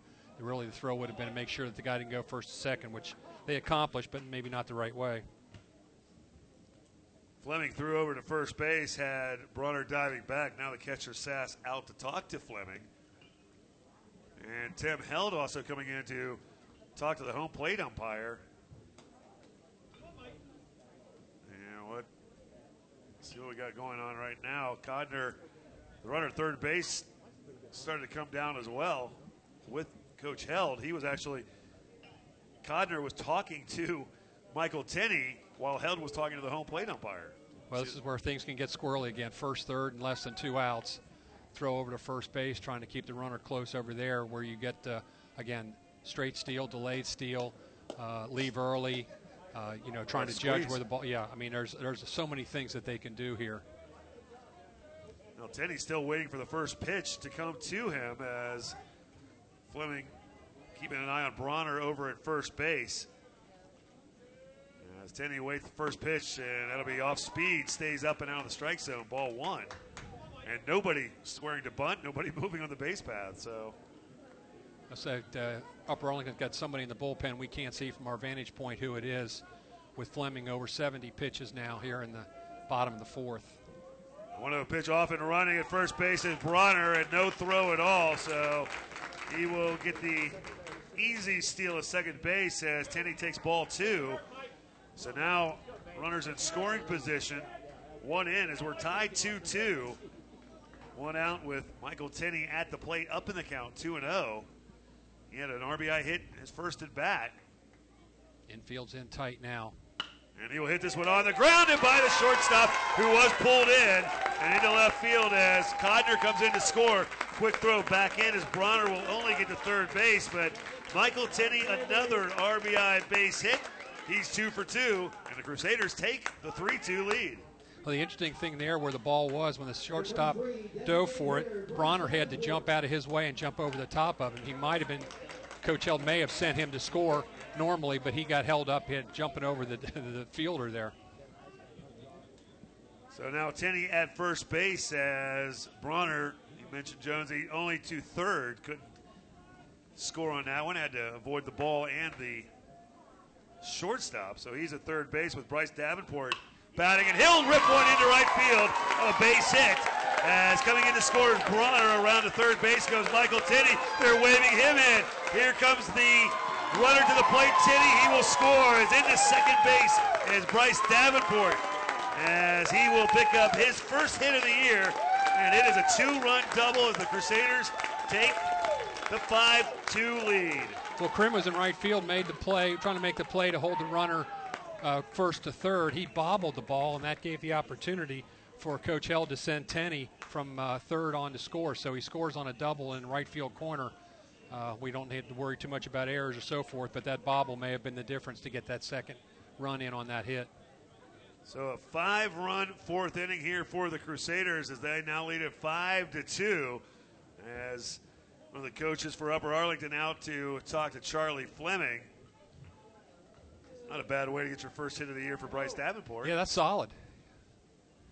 Run up a double there with a couple RBI. He ripped that one cleanly into right field, right over the head of the jumping Tommy Dills at first base. So the Crusaders now leading at five to two with four runs here. Charlie Fleming's going to stay in the game for now as that'll bring up the left fielder Drew Machaki. Got to go back to that play though out in left field, Jonesy, and, and I'm sure Upper Arlington probably thinking about that one right now too. A play that may have been a catch out in left field. And in fact, right now the home plate umpire looking over at the Upper Arlington dugout and making some kind of a motion towards the dugout, but it looked like the catch may have been made as the, the left fielder Jack or Jake Cannon, who is not batting, but he's playing in the field, pulled the ball out of his glove, dropped it, and they ended up giving a hit to Codner at the time, or actually, well, he, he, reached first base at the time. But that ended up allowing the Crusaders to have bases loaded, no outs. Yeah, I'm a little surprised that Coach uh, Sam Clark really didn't argue that a little bit more. I don't think there's anybody, for, certainly from our vantage point, looked like he caught it, and it came out when he was exchanging to, you know, reach into the, the glove to get the ball. Uh, it, it, it, really didn't look like it was a close play. And you were talking about, the, it looked like he was leaning up against the, the foul fence when it happened. So it was a foul ball, if nothing else. But Chucky took ball one and took called strike, and now foul tips into the glove of Sammy Sass, and down to the count one and two. So Bryce Davenport at second base. Four runs are in for the Crusaders, thanks in part to that kind of wacky play out in left field. Chucky grounded out to second base, hit the ball sharply his first at bat. One two pitch, swing and a miss. And Fleming gets a big, much needed strikeout, second out of the inning. That'll turn the order over back to the top for third baseman Parker Allen. Six strikeouts for Fleming. Uh, he's getting up there in pitches, though. He's up over 70, almost 75, close to 80. I would think that if he can get out of this inning here, that, that'll be it for him. And Parker Allen over two. He has been a strikeout victim twice, and he'll take a called strike. Two of those six strikeouts Fleming has acquired have come at the expense of Parker Allen, and Fleming steps off the mound as he's a little bit rattled out there about something. Yeah, I think it was the second baseman was kind of jumping in to cover second base, and he stepped off, maybe thinking second baseman was too far out of position to go ahead and deliver to the plate. And something upset him with it. Tried to call his catcher out. catcher didn't go. Yeah, that's what I thought. He kind of made a motion for the catcher to come out. Next pitch up high, ball one. So one and one account to Parker Allen. Parker Allen hits the ball hard, but right at the shortstop who can't make the play. The ball off his glove into center field. Here comes the run to third. The runner around third and it's scoring. The throw came in, but Davenport beats the throw in as the shortstop can't come up with the play. And coming in to score is Bryce Davenport, and to second base, or no, still at first is Allen. But that'll be an unearned run as the Crusaders increase their lead now to six to two. Uh, Davenport uh, did a nice job, kind of uh, staying in front of the ball and in front of the fielder. He didn't really get a good look at it. Kind of handcuffed him. He wasn't going to run through it. He waited till the ball went in front of him, and I think it distracted the shortstop Wetzel. He booted it, and it just trickled out into center field. But that enabled uh, Davenport not only to go to third but to score. Is it uh, they couldn't corral it fast enough. Uh, if that play out in left field earlier in the inning was ruled an error, that's two errors that have not helped Fleming's cause here in the inning. And that'll bring up the ninth batter in the inning, Ryan Galaney, who hits a ball hard deep towards left field. That ball off the top of the fence. As coming around third and being held up as Parker Allen, Ryan Galaney missed by about one foot of hitting that one out down the left field line. As that hit right at the very top of the fence, he absolutely tattooed that ball for his second hit of the game. Yes, that thick orange uh, lining on top of the fence that's almost like a drainage pipe. That had been a little smaller. I think that's a home run. That's how close it was from going to going out. He absolutely crushed that ball as he's now two for three.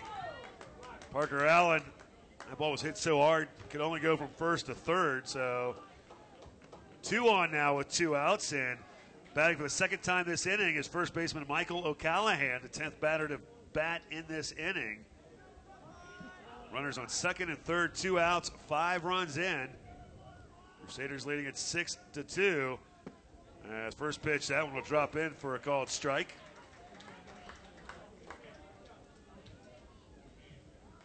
So up in the count is Charlie Fleming. O'Callahan calls for timeout.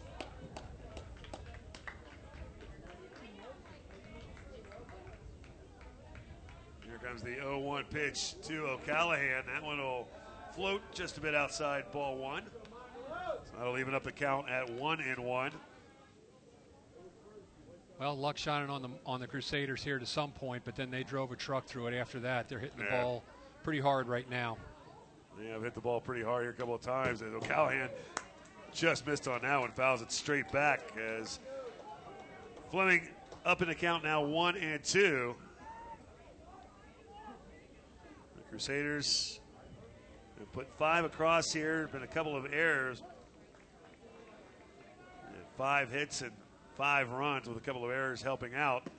And a one-two pitch, swing and a miss, strike three is O'Callahan is the seventh strikeout victim for Charlie Fleming. But as mentioned, the Crusaders five runs on five hits, two big Upper Arlington errors. As the Crusaders take the lead heading to the top of the fifth inning, it's Moeller six, Upper Arlington two on ESP Media, powered by Sidearm Sports. Craftsman Electric's been owned and operated by Charlie and Kay Fisher for over 30 years now. No matter what type of electric work you need, Craftsman Electric can handle it. Find out for yourself why 70% of their customers are repeat customers. 70%. Or check them out on Angie's List, where they've received the Super Service Award every year since 2007. Craftsman Electric. Dependable, affordable, honest. Call Jessica to schedule service at 513-891-4426 or visit craftsmanelectric.com. Quality craftsmanship. It's right there in the name.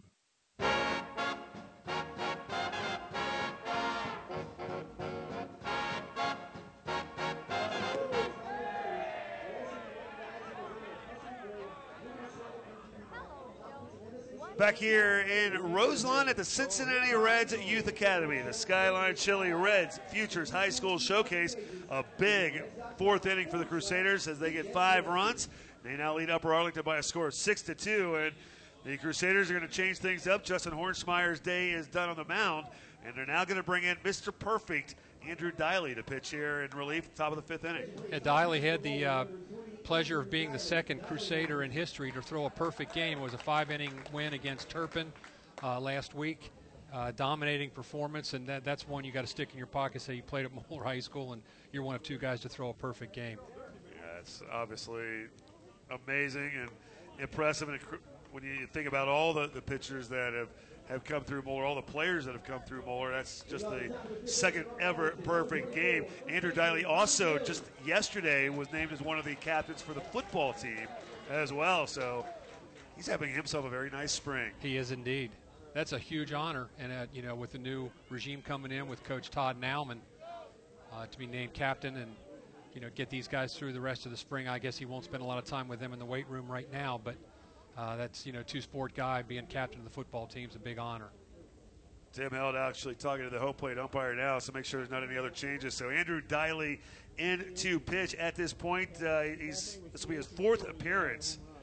He's got nine innings pitched, and that ERA is right zero. He has seen three runs come across, but all of them unearned. So we'll have to wait and see if we can figure out if there are any other changes. The home plate umpire now making a motion over to the Upper Arlington. We'll have to check the game changer app, see if they update those stats for us and changes as well. It'll be Tommy Dills leading off for Upper Arlington here in the fifth inning. Dills has gone 0 for 2, flew out to center, and advanced a runner by grounding out to first base his last at bat. As Andrew Diley, first pitch in, and that'll be a nice curveball, drops in for a called strike one. Got the binoculars out. I don't see any other changes on defense. 0 1 pitch stays just low, ball one, 1 1. So maybe more in the batting order. We'll have to, whether or not Diley is just in straight for Justin Hornsmeyer, who was not batting either. So Bryce Davenport was hitting for the pitcher's spot. Uh, that ball fouled off by Tommy Dills. And Andrew Diley up now in a count one and two. Tommy Dills, Jacob Levy, Sammy Sass to bat here in the fifth inning for Upper Arlington. Well, one of the considerations I thought for Hornsmeyer is what would Arlington, Upper Arlington do when they get to see him a third time, uh, how that changes the game, and that's uh, you know that's going to be off the table now with Diley coming in in relief. Diley up in the count one two, and that ball off the fist down the third base line and fair. That'll get into left field as around first and headed towards second is Tommy Dills. Here comes the throw, but cut off by Galaney. And Dills head first slide into second base. So Upper Arlington not going away. Lead off double for Tommy Dills against Andrew Diley. And that'll bring up the third baseman, Jacob Levy. Hey, squeeze that one just inside the third base bag, hit it out of the wrong barrel, being a lefty, sitting it down the third base line. So uh, nice start for Upper Arlington here in the top of the fifth. Just to catch up a little bit with Hornsmeyer, his line was four innings pitched, two hits, two runs, both earned, three walks, three strikeouts through 63 pitches. And did hit a batter as well in there. The first pitch from Diley to Jacob Levy is strike one. So Upper Arlington with a runner at second base, Tommy Dills here in the top of the fifth inning, swinging a miss into the glove. Quint Morris actually on that foul tip into the glove off the bat of Jacob Levy. So quickly up in the count now is Andrew Diley, 0 2. Sammy Sass on deck, the catcher for Upper Arlington. Diley, the 0 2 pitch and a curveball, swing and a miss. And ringing up Jacob Levy. Nice looking curveball there on the 0 2 count. Yeah, late breaker. I think uh, Levy was just, he, he wasn't convinced it was going to be a strike and had to pull the trigger late and really never had a shot at it. It handcuffed him. And uh, so Diley gets a strikeout on his second batter. And I bring up catcher Sammy Sass, who had a two run double his last at bat. He hit the ball hard into deep right center field in the dirt. Nice block by Quentin Morris. And The runner Dills at second, not able to advance. 1 0 the count to Sammy Sass. Mentioned he'll be headed to Wright State to play baseball. Kind of in between Cincinnati and Columbus. I guess Dayton's kind of out of the way. Not really in between. Sammy Sass waits, 1 0 pitch, and that one grounded by the third baseman. Parker Allen dove for it, but into left field, quickly coming in to cut it off Machaki. And a runner, Tommy Dills, only advancing to third base, but Sass with his second hit of the game. And runners on the corners now with one out here in the top of the fifth inning. Nice piece of hitting there to get it in the uh, the six hole between the shortstop and third baseman. But it was hit hard enough that the runner wasn't able to come home from second base. Dills had to hold up at third with the ball in front of him. So that'll bring up Ben Krim, the cleanup hitting right fielder. Krim, a right-handed batter, as he will take first pitch just under the knees, ball one. Upper Arlington led two to one before the Crusaders put up a five spot in the fourth inning, but UA coming right back here in the fifth inning now, trying to get back into this one as Krim will take a called strike from Diley. mentioned Diley had not given up an earned run in his three appearances thus far. Arlington trying to change that right now. As Ben Krim with runners on the corners and one out here at the top of the fifth inning. That pitch hit on the ground, the second baseman. That window bobbled by the second baseman Tenney, and his only play is going to be to first base. As coming in to score is Tommy Dills. Out made at first base, two outs, and on to second base goes Sass. So that ball hit Tenney, kind of coming up on him, and couldn't field it cleanly to try to turn the double play, so it was only played to first. Looked like a tough hop on that one, and that happened to him against West Clermont. It's the exact same thing. Uh, kind of popped up on him, and instead of turning the double play to end the inning, you got a guy that advances to second, and you don't get the double play. Run scores. And that'll make it six to three Crusaders. This ball hit into second base hole and deep into the hole to play it is Tenney. Actually not hit very hard. Tenney a few steps over, makes the play and throws the first and gets the out. So two plays there by Tenney to end the inning as Upper Arlington does push across a run, but Andrew Diley gets out of the inning as one run, two hits, one runner left on base. To the bottom of the fifth inning we go. Crusaders leading Upper Arlington six to three. You're listening to Moeller Crusader Baseball on ESP Media, powered by Sidearm Sports. Ted's Pawn Shop, home of the Tri State's largest full line pawn shop. At Ted's Pawn, 2026 Delaware Avenue in Norwood, Ohio, we offer collateral loans on almost anything of value. We also have one of the area's largest selections of pre owned merchandise to choose from at bargain prices diamonds, jewelry, coins, firearms, musical instruments, and tools. Reach us today at 513 631 2112.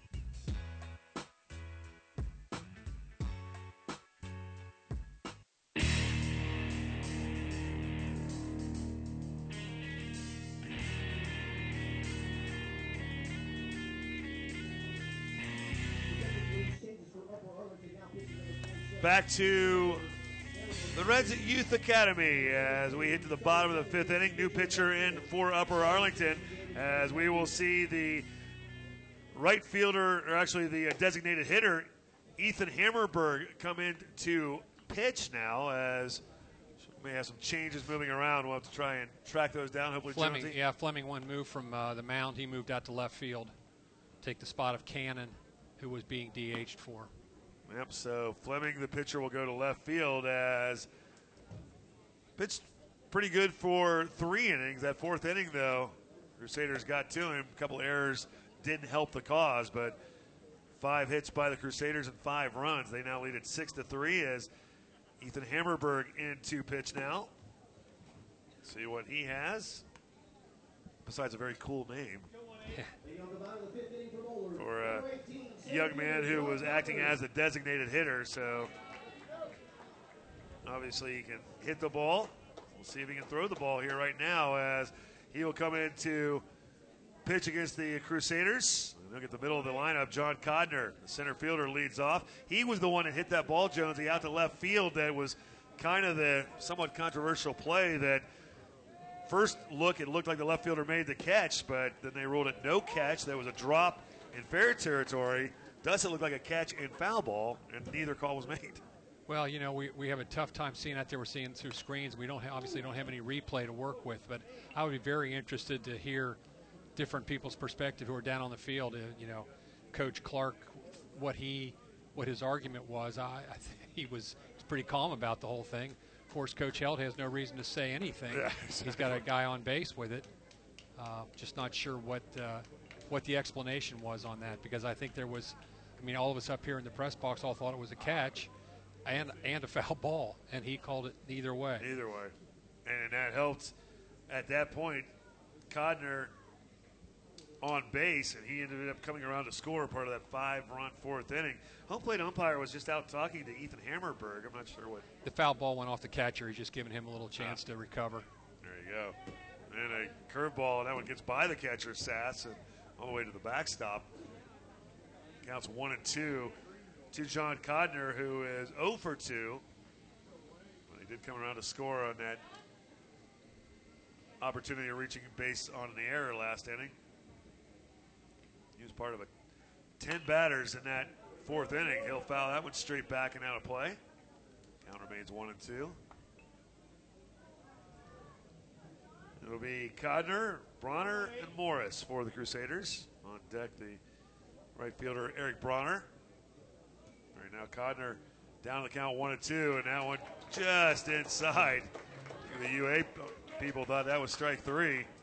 When that's a right-handed batter, that seems like it's been a strike. But on the left-handed hitting Codner, not so much. Codner batting with a count two and two, but this time he'll swing through it and strike three. Second time Codner struck out in the game. That'll bring up the right fielder Eric Bronner, who was one for one with a walk. He scored two of the six Moeller runs. Snagged a couple of st- stolen bases as well. Yep. Bronner, left-handed hitter, as he will take a called strike from Hammerberg. Ethan Hammerberg get a chance to get some looks from Ohio State to go play baseball. So, pretty good talent as he will blow one by Eric Bronner, strike two.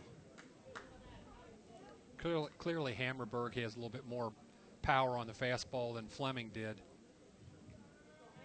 He's just reaching back and throwing it. And he is, and that one just up and out. Ball one.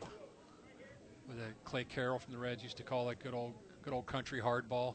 Just reach back and throw it as hard as you can. I believe I heard Joe Nuxhall say that once or twice as well. As see one of the Yeah. Crusaders hockey boys, Drew Toten, in attendance here, but called strike three on Eric Bronner. Crusaders kind of been feast or famine today. Had nine strikeouts, but also put up six runs. Yeah, you know, again, you've, you've got to make the adjustments on what the umpire's calling. That's just a tough pitch to pull the trigger on. Two strikes, you see it outside, you leave it alone, and the umpire's calling that for a strike. Again, he's done it all day long, but I'm still not sure it's a strike. Yeah, you and me both. First pitch of Quentin Morris hits him right between the numbers on the back. So Hammerberg with a hit batter the catcher Quentin Morris, and he'll be a two-out base runner as Michael Tenney to the plate. Mentioned Drew Tote, Moeller hockey player here in attendance. He was uh, named one of the top hockey players in the city of Cincinnati this past year. He had a very great run and great season, and part of a nice team that made a nice little run in the state tournament this year. It's an underrated high school sport. I mean, hockey is it's fun to watch. It's so fast. I mean, these guys you talk about athletes, you know, who's got the toughest job, who's the best athlete. When you're doing what they're doing on skates, uh, I'm sorry, I I got to give them a nod there. It's a very, very growing sport in the city of Cincinnati. Probably Columbus a little bit of an upper hand as it's Michael Tenney hitting the ball in the air into shallow right center field as Ben Krem, the right fielder, comes over. He will make the catch. Talk a little bit more about the high school hockey and more when we return. We'll head to the top of the sixth inning. The Moeller Crusaders out in front of Upper Arlington, leading it by a score of six to three. Moeller Crusader baseball on ESP Media, powered by Sidearm Sports. Now that FedEx has helped us simplify our e-commerce, we can focus on bigger issues like our passive-aggressive environment. We're not passive We're not passive aggressive. Hey, hey, hey. There are no bad suggestions here, no matter how lame they are. Well said, Anne. I've always admired how you just say what's in your head without thinking. Very brave. Good point, Ted. You're living proof that looks aren't everything. Thank you. Welcome. So, FedEx helps simplify our e-commerce business, and this is not a passive-aggressive environment. I just want to say you guys are doing a great job. What's that supposed to mean? FedEx, helping small business simplify e-commerce. Filling an opening at your company means more than just finding it. Back here at the Cincinnati Reds Youth Academy, the Procter & Gamble Cincinnati Reds Youth Academy. Great facility here, helping promote high school baseball as the Crusaders leading Upper Arlington, part of the Reds Futures High School Showcase presented by Skyline Chili as well as Cincinnati Children's Sports and Orthopedics. Great promotion of, of high school baseball. Jonesy, before the break, we were talking about high school hockey, and, and ironically, Moeller – there is not really a, a great formation of, of, high school hockey in, in, the city of Cincinnati. It's growing, but Moeller actually plays in a different conference, not the GCL in hockey. They play in a conference that includes Upper Arlington in hockey. So they're Moeller and Upper Arlington are familiar with each other in, in, a lot of other sports, including hockey that we were talking about before. And hockey, of course, had a great opportunity to play. We're in the shadows of what used to be the Cincinnati Gardens. We're just a block away from where my former place of employment for a number of years. Yeah. How is it for you driving by there, not seeing that building there anymore? I don't go that Yeah, way. that's probably a good idea. I, I don't want to look like a big What an blubbering icon. baby Oh. driving by and just seeing a pile of dirt now. It's not a good feeling, that's for sure. But this place, though, great, uh, the Youth Academy, and, and what it does for high school baseball as Andrew Diley in for his second inning of work as he is facing Danny Jaskett, the second baseman, and up, or actually count even at one and one, that ball fouled straight back. This place, in, in what the Reds tried to do to promote not only high school baseball and youth baseball, but baseball in the inner city as well, and try and give opportunities for for kids to play that maybe not have opportunities to play baseball. Yeah, as I recall, this complex was uh, a fair amount smaller. The land was here, but the fields weren't developed as, as deeply, and it was a Cincinnati recreation uh, facility where you know it was just for the community and uh, maintained through them. Reds get involved, and now you've got a whole different ball game here. I mean, new dugouts, this grandstand where the seats are covered, concession stands, bathrooms, the the big building, the academy building off to our right on the right field line with all the indoor facilities. Yeah. You know, two turfed fields, a softball complex. to Hopper to Ryan Galaney at shortstop, and a strong throw over to O'Callahan. And Danny Jaskett, a one or a first leadoff hitter out as he grounds out to Galaney. Yeah, the the inside facility that, that is over here at the, the Youth Academy is just phenomenal. The, the cages that are in there, but there's also a nice turfed area that you can do the infield drills, and so a lot of young kids get a chance to come in here and work in the off season. And it's not just you mentioned it earlier. It's not just baseball, but it's also softball as well. Right, and that you know I think that was one of the focuses too, is to to include the girls in on this to try to give them an opportunity. You know, they turn into fans too. They want the you know the Reds want them down, uh, you know, down as, as fans and watching TV and going down to GABP. Their money spends. Yes, it does, and you know, quite frankly, it, it spends pretty well. I think it does. Sometimes more than we would like. Andrew Wetzel, the shortstop, he is 0 for 2. As he lined out to Drew Machaki in left field his last at bat. A nice catch by Machaki last time. He foul tips that ball into Quentin Morris's glove. Andrew Diley up in the count now 1 and 2. And the way the Reds and the Pirates getting underway in Pittsburgh. Going on with the Red Legs? That ball nubbed to shortstop. Slow roller. Galaney Fields on the run, throws, and gets his man at first base. As Ryan Galaney, he is a solid, solid ball player. I mentioned he'll be going to play his college ball at Wofford. And he committed when he was just a sophomore to go and play at Wofford, but also was a backup goalkeeper on the soccer team.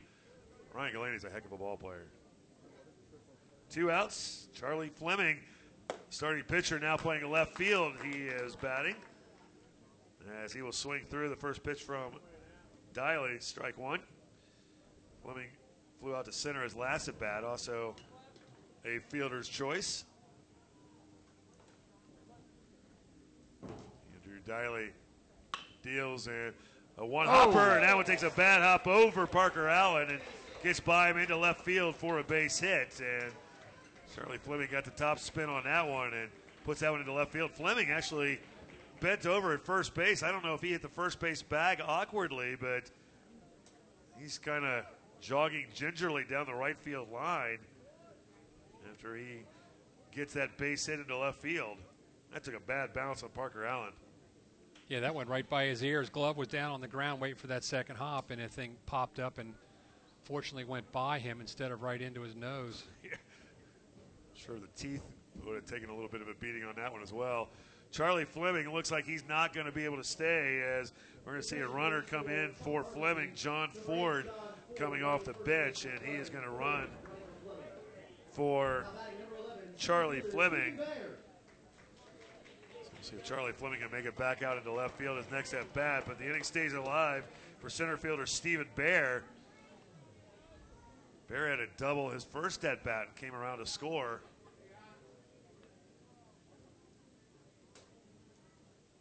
Andrew Diley pitching in his second inning here for the Crusaders as they lead it six to three, top of the sixth inning. Crusaders will enjoy an off day tomorrow, then get back at it, and they will get into some GCL play later on this week, Jonesy. Yeah, it's going to get big here. I know they had Moeller had the one game against LaSalle and whipped up on them pretty good last week. But uh, you know, you go over to Elder and host St. X this week. That's why we're not going to see you know the pitching we might have seen otherwise. You got to get ready for that GCL conference play. First pitch into Bear, and he'll foul that one off the handles over the third base dugout. Jonesy, we're going to have one of those games. Moeller will play at Elder on Monday, and at St. X, we're going to do that game over at Schuler Park on Wednesday, April the 10th, against the St. Xavier Bombers.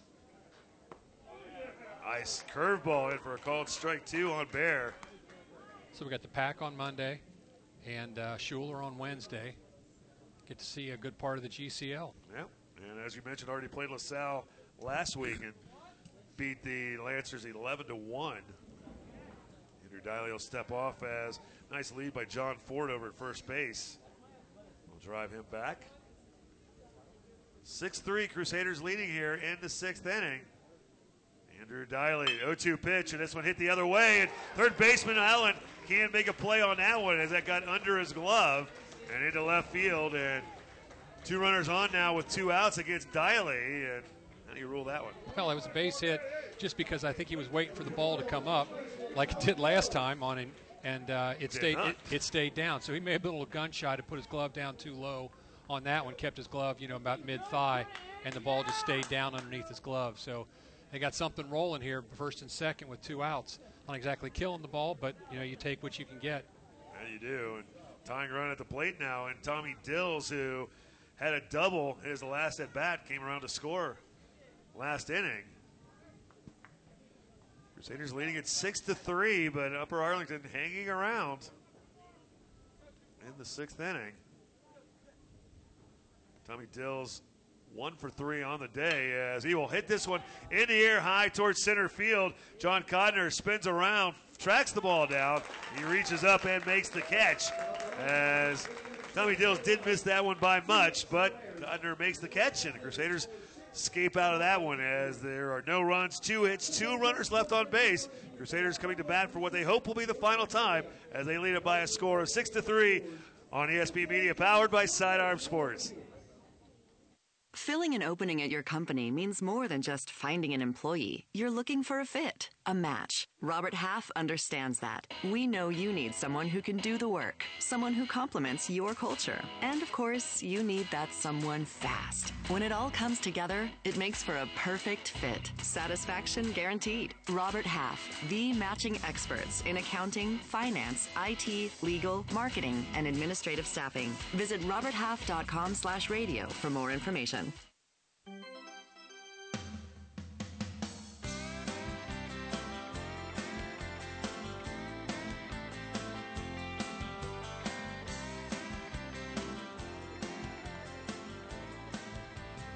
Six three Crusaders leading as they come to bat here in the bottom of the sixth inning. With Mike Jones, Greg Waddell here from the Cincinnati Reds Urban Youth Academy and the Reds Futures High School Showcase. I think in all in all, there's going to be what 40 games, something like that, through this whole showcase. Some of the games here at the, the Youth Academy, some of them will be around different high school venues. Uh, they go to some of the nice other kind of neutral site venues around. I know in years past they've been over at Prasco Park and done some games there. So Yeah, I don't know if they ever have any um, games at GABP. Was that part of the? Uh, I think they do, yeah. That, that's always a nice feature too. But uh, you know, this is this is a great opportunity for people to get close, and uh, you know, I think with a ticket price of five bucks, and you get a get a free coney and uh, Reds and- and voucher a Reds again. voucher. Yep. So you know, it's uh, it's good all the way around. You can't lose on this one. Absolutely so. And, and obviously, you know, to get the Columbus schools involved, Tom Gamble knows what he's doing. He, he, he just loves to make these things kind of not just locally, but kind of regionalize them as well as batting as Bryce Davenport had a big two-run double in the what was a five-run fourth inning for the Crusaders. The foul ball came flying back into the field after Davenport fouled it out of play. It is such a good deal, though, that you know, get out and, and see some high school baseball. And, and there's pretty darn good baseball in the city of Cincinnati. There always has been. And uh, Tom Gamble does a good job of, of trying to make good matchups as well with these games and, and have them very evenly matched. As that one will be a called strike on Bryce Davenport. and that'll ring him up. Second time he's been called out on strikes today. And Well, Hammer, Hammerberg is not. Uh, he didn't. He wasn't sleeping when Fleming was pitching. He's figured out that that outside corner, especially the lefties, is is a way to go. So he gets a call strike three on that play. I'll bring up the left fielder Drew Machaki, who one of the strikeout victims. He'll take a called strike. Fleming had seven strikeouts, and that's now three strikeouts for Ethan Hammerberg. Reaching out, poking that one foul is Machaki, and he's now down to the count 0-2. Six to three here, bottom of the sixth inning. Crusaders like to finish this one off and not have what happened last night go 10 innings. And Machaki will lay off that off-speed pitch that stays up for ball one. 10 inning game, 10 innings in baseball, in high school baseball, that's a long game. Yeah, they had a 2-0 lead going into the bottom of the sixth, and Ryle scored two with no RBI involved in either play. One was, I think, on a pass ball, and the other was a steal of home, which turned it was a double steal, and they went to get the guy at second. The guy from third uh, scored, but uh, they able to hang on in 10 and come back and win that game.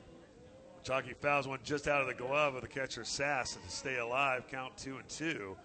Yeah, so then that game ends up going 10 innings Yeah. before it's all said and done with. Well, Moeller's had to come back in most, uh, uh, probably five of their six, maybe four of their six wins.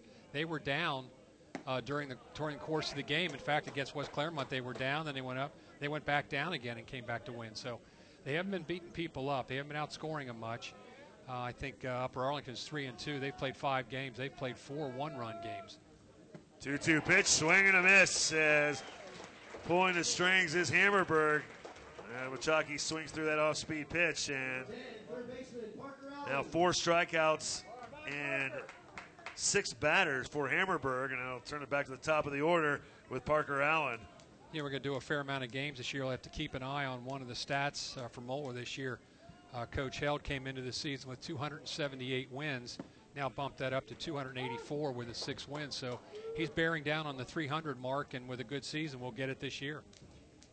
Pretty impressive numbers, and of course, And the shoe steps of Mike Cameron, and that ball hit in the air deep into left center field, and that'll get in between the outfielders and go to the wall. Parker Allen will coast into second base with a two-out stand-up double as he went off the fence out in deep left center field for his first hit of the game.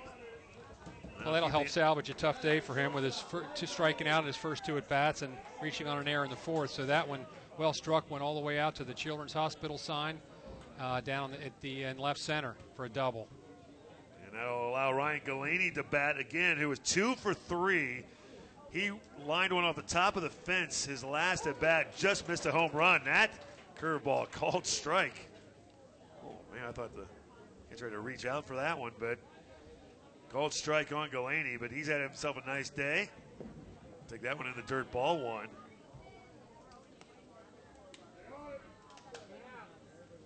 Galaney came in hitting 409 to start the season. He had nine hits, now has 11 hits, including three doubles.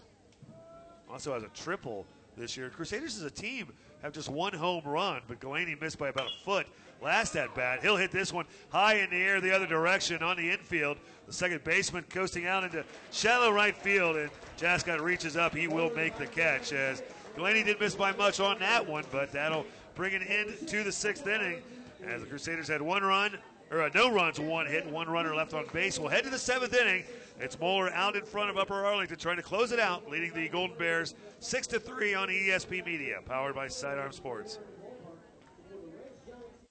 Do we really have to choose him to be our next spokesperson? Seems like a good fit. But he's so boring. I'm yawning just talking about him. Well, it's our job to change that. Uh, guys, I think you can hear us. Hmm, sounds like you're on the fence. Why don't I just leave you my resume? yes, it's laminated. No thanks. You're hired. Caramel has been square for far too long. Uh, ow? Try caramel M&Ms.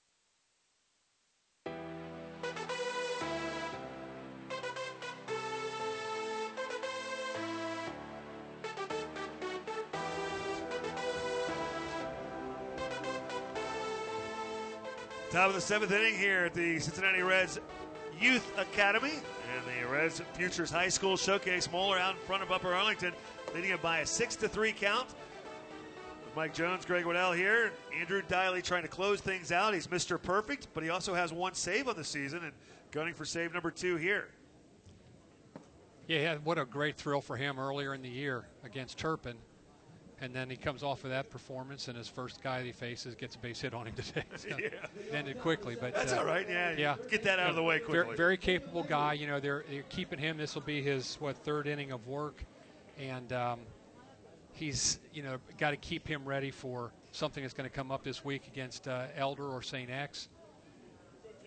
He did give up a run in the uh, fifth inning. It was the first earned run he's allowed this year. He's just given up Uh, one run on four hits as he will get the top of the order. Tommy Dills, or I'm sorry, Jacob Levy leading off to start the top of the seventh for Upper Arlington.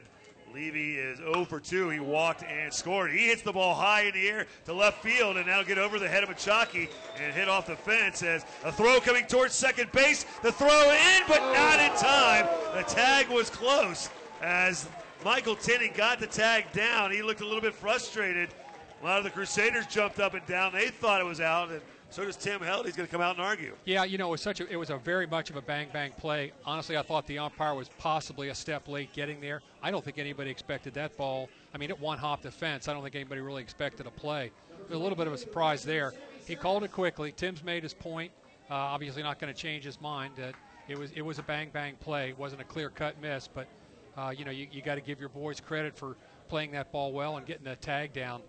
That's uh, you know it was a one hopper and a quick tag getting down. Machaki got the ball the off the fence and sent it to the cutoff man Galaney, who got it right into Tenney. That was a very, very close play, but the in blue have had some tough ones to call here today. Yeah, to think about this game really has turned on on that one play out in the left field Ah. corner. Now they had a chance to get out of it, and Moeller continued to hit the ball, but nonetheless, that that changed the game big time. The weird thing was it didn't seem like Upper Arlington put up as much of a fight for a call that, that seemed blatantly incorrect.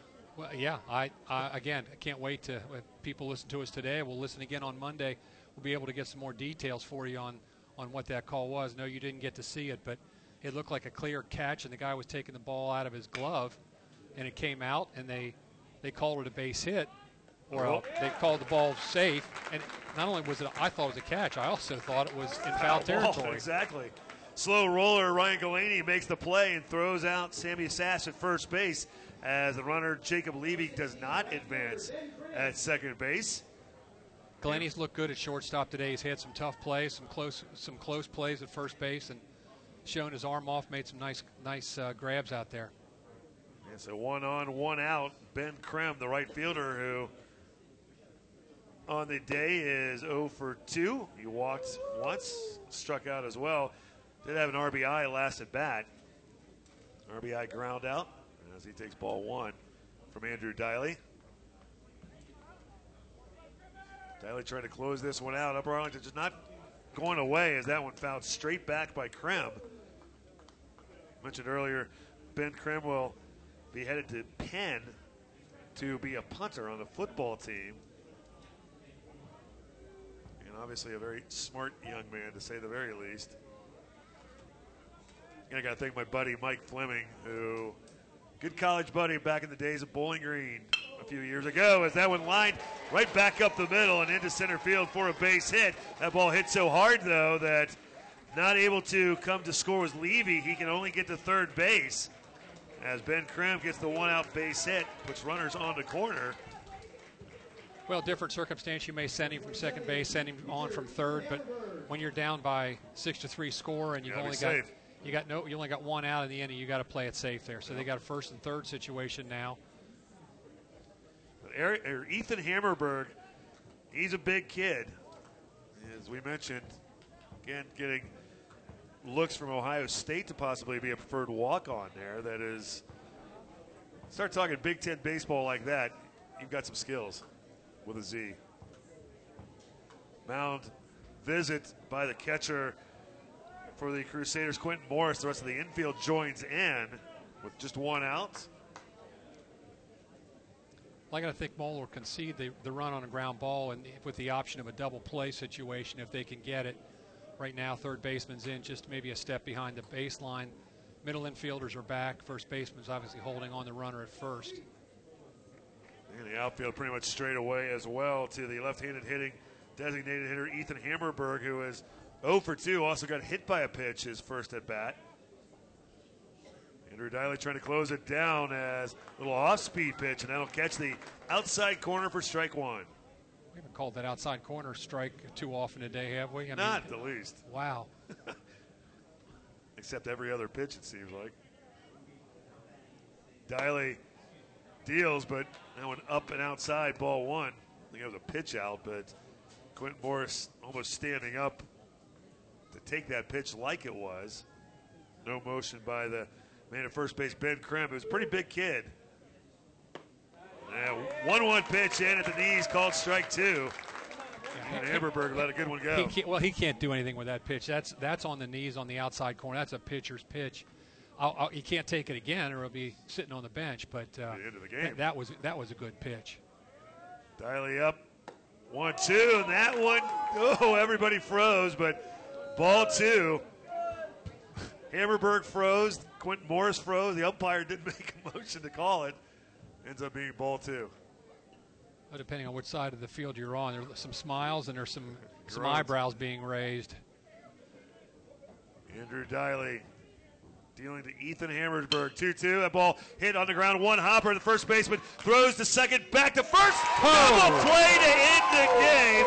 A 3 to 6 to 1 double play is coming over to cover first base.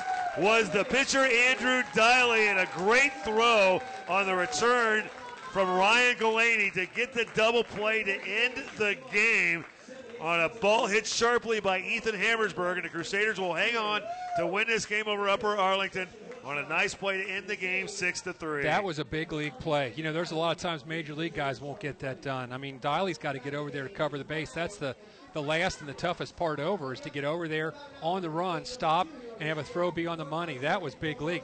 Interesting thing was the guy from third never broke home.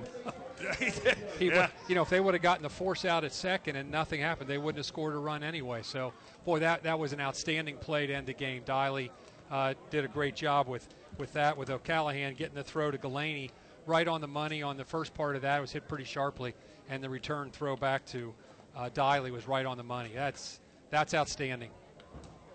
So the final numbers in this game: the Crusaders with six runs, eight hits, no errors. They strand five, and for Upper Arlington, they have three runs on eight hits, but two very big errors, Jonesy, including that kind of that very weird play out in left field that, that kind of opened the floodgates for the Crusaders as the Upper Arlington leaves six runners on base. Crusaders get the 6 3 win. And the winning pitcher for the Crusaders is Justin Hornsmeyer as he will pick up his first decision on the year. He is 1 0, and a tough luck loser is Charlie Fleming.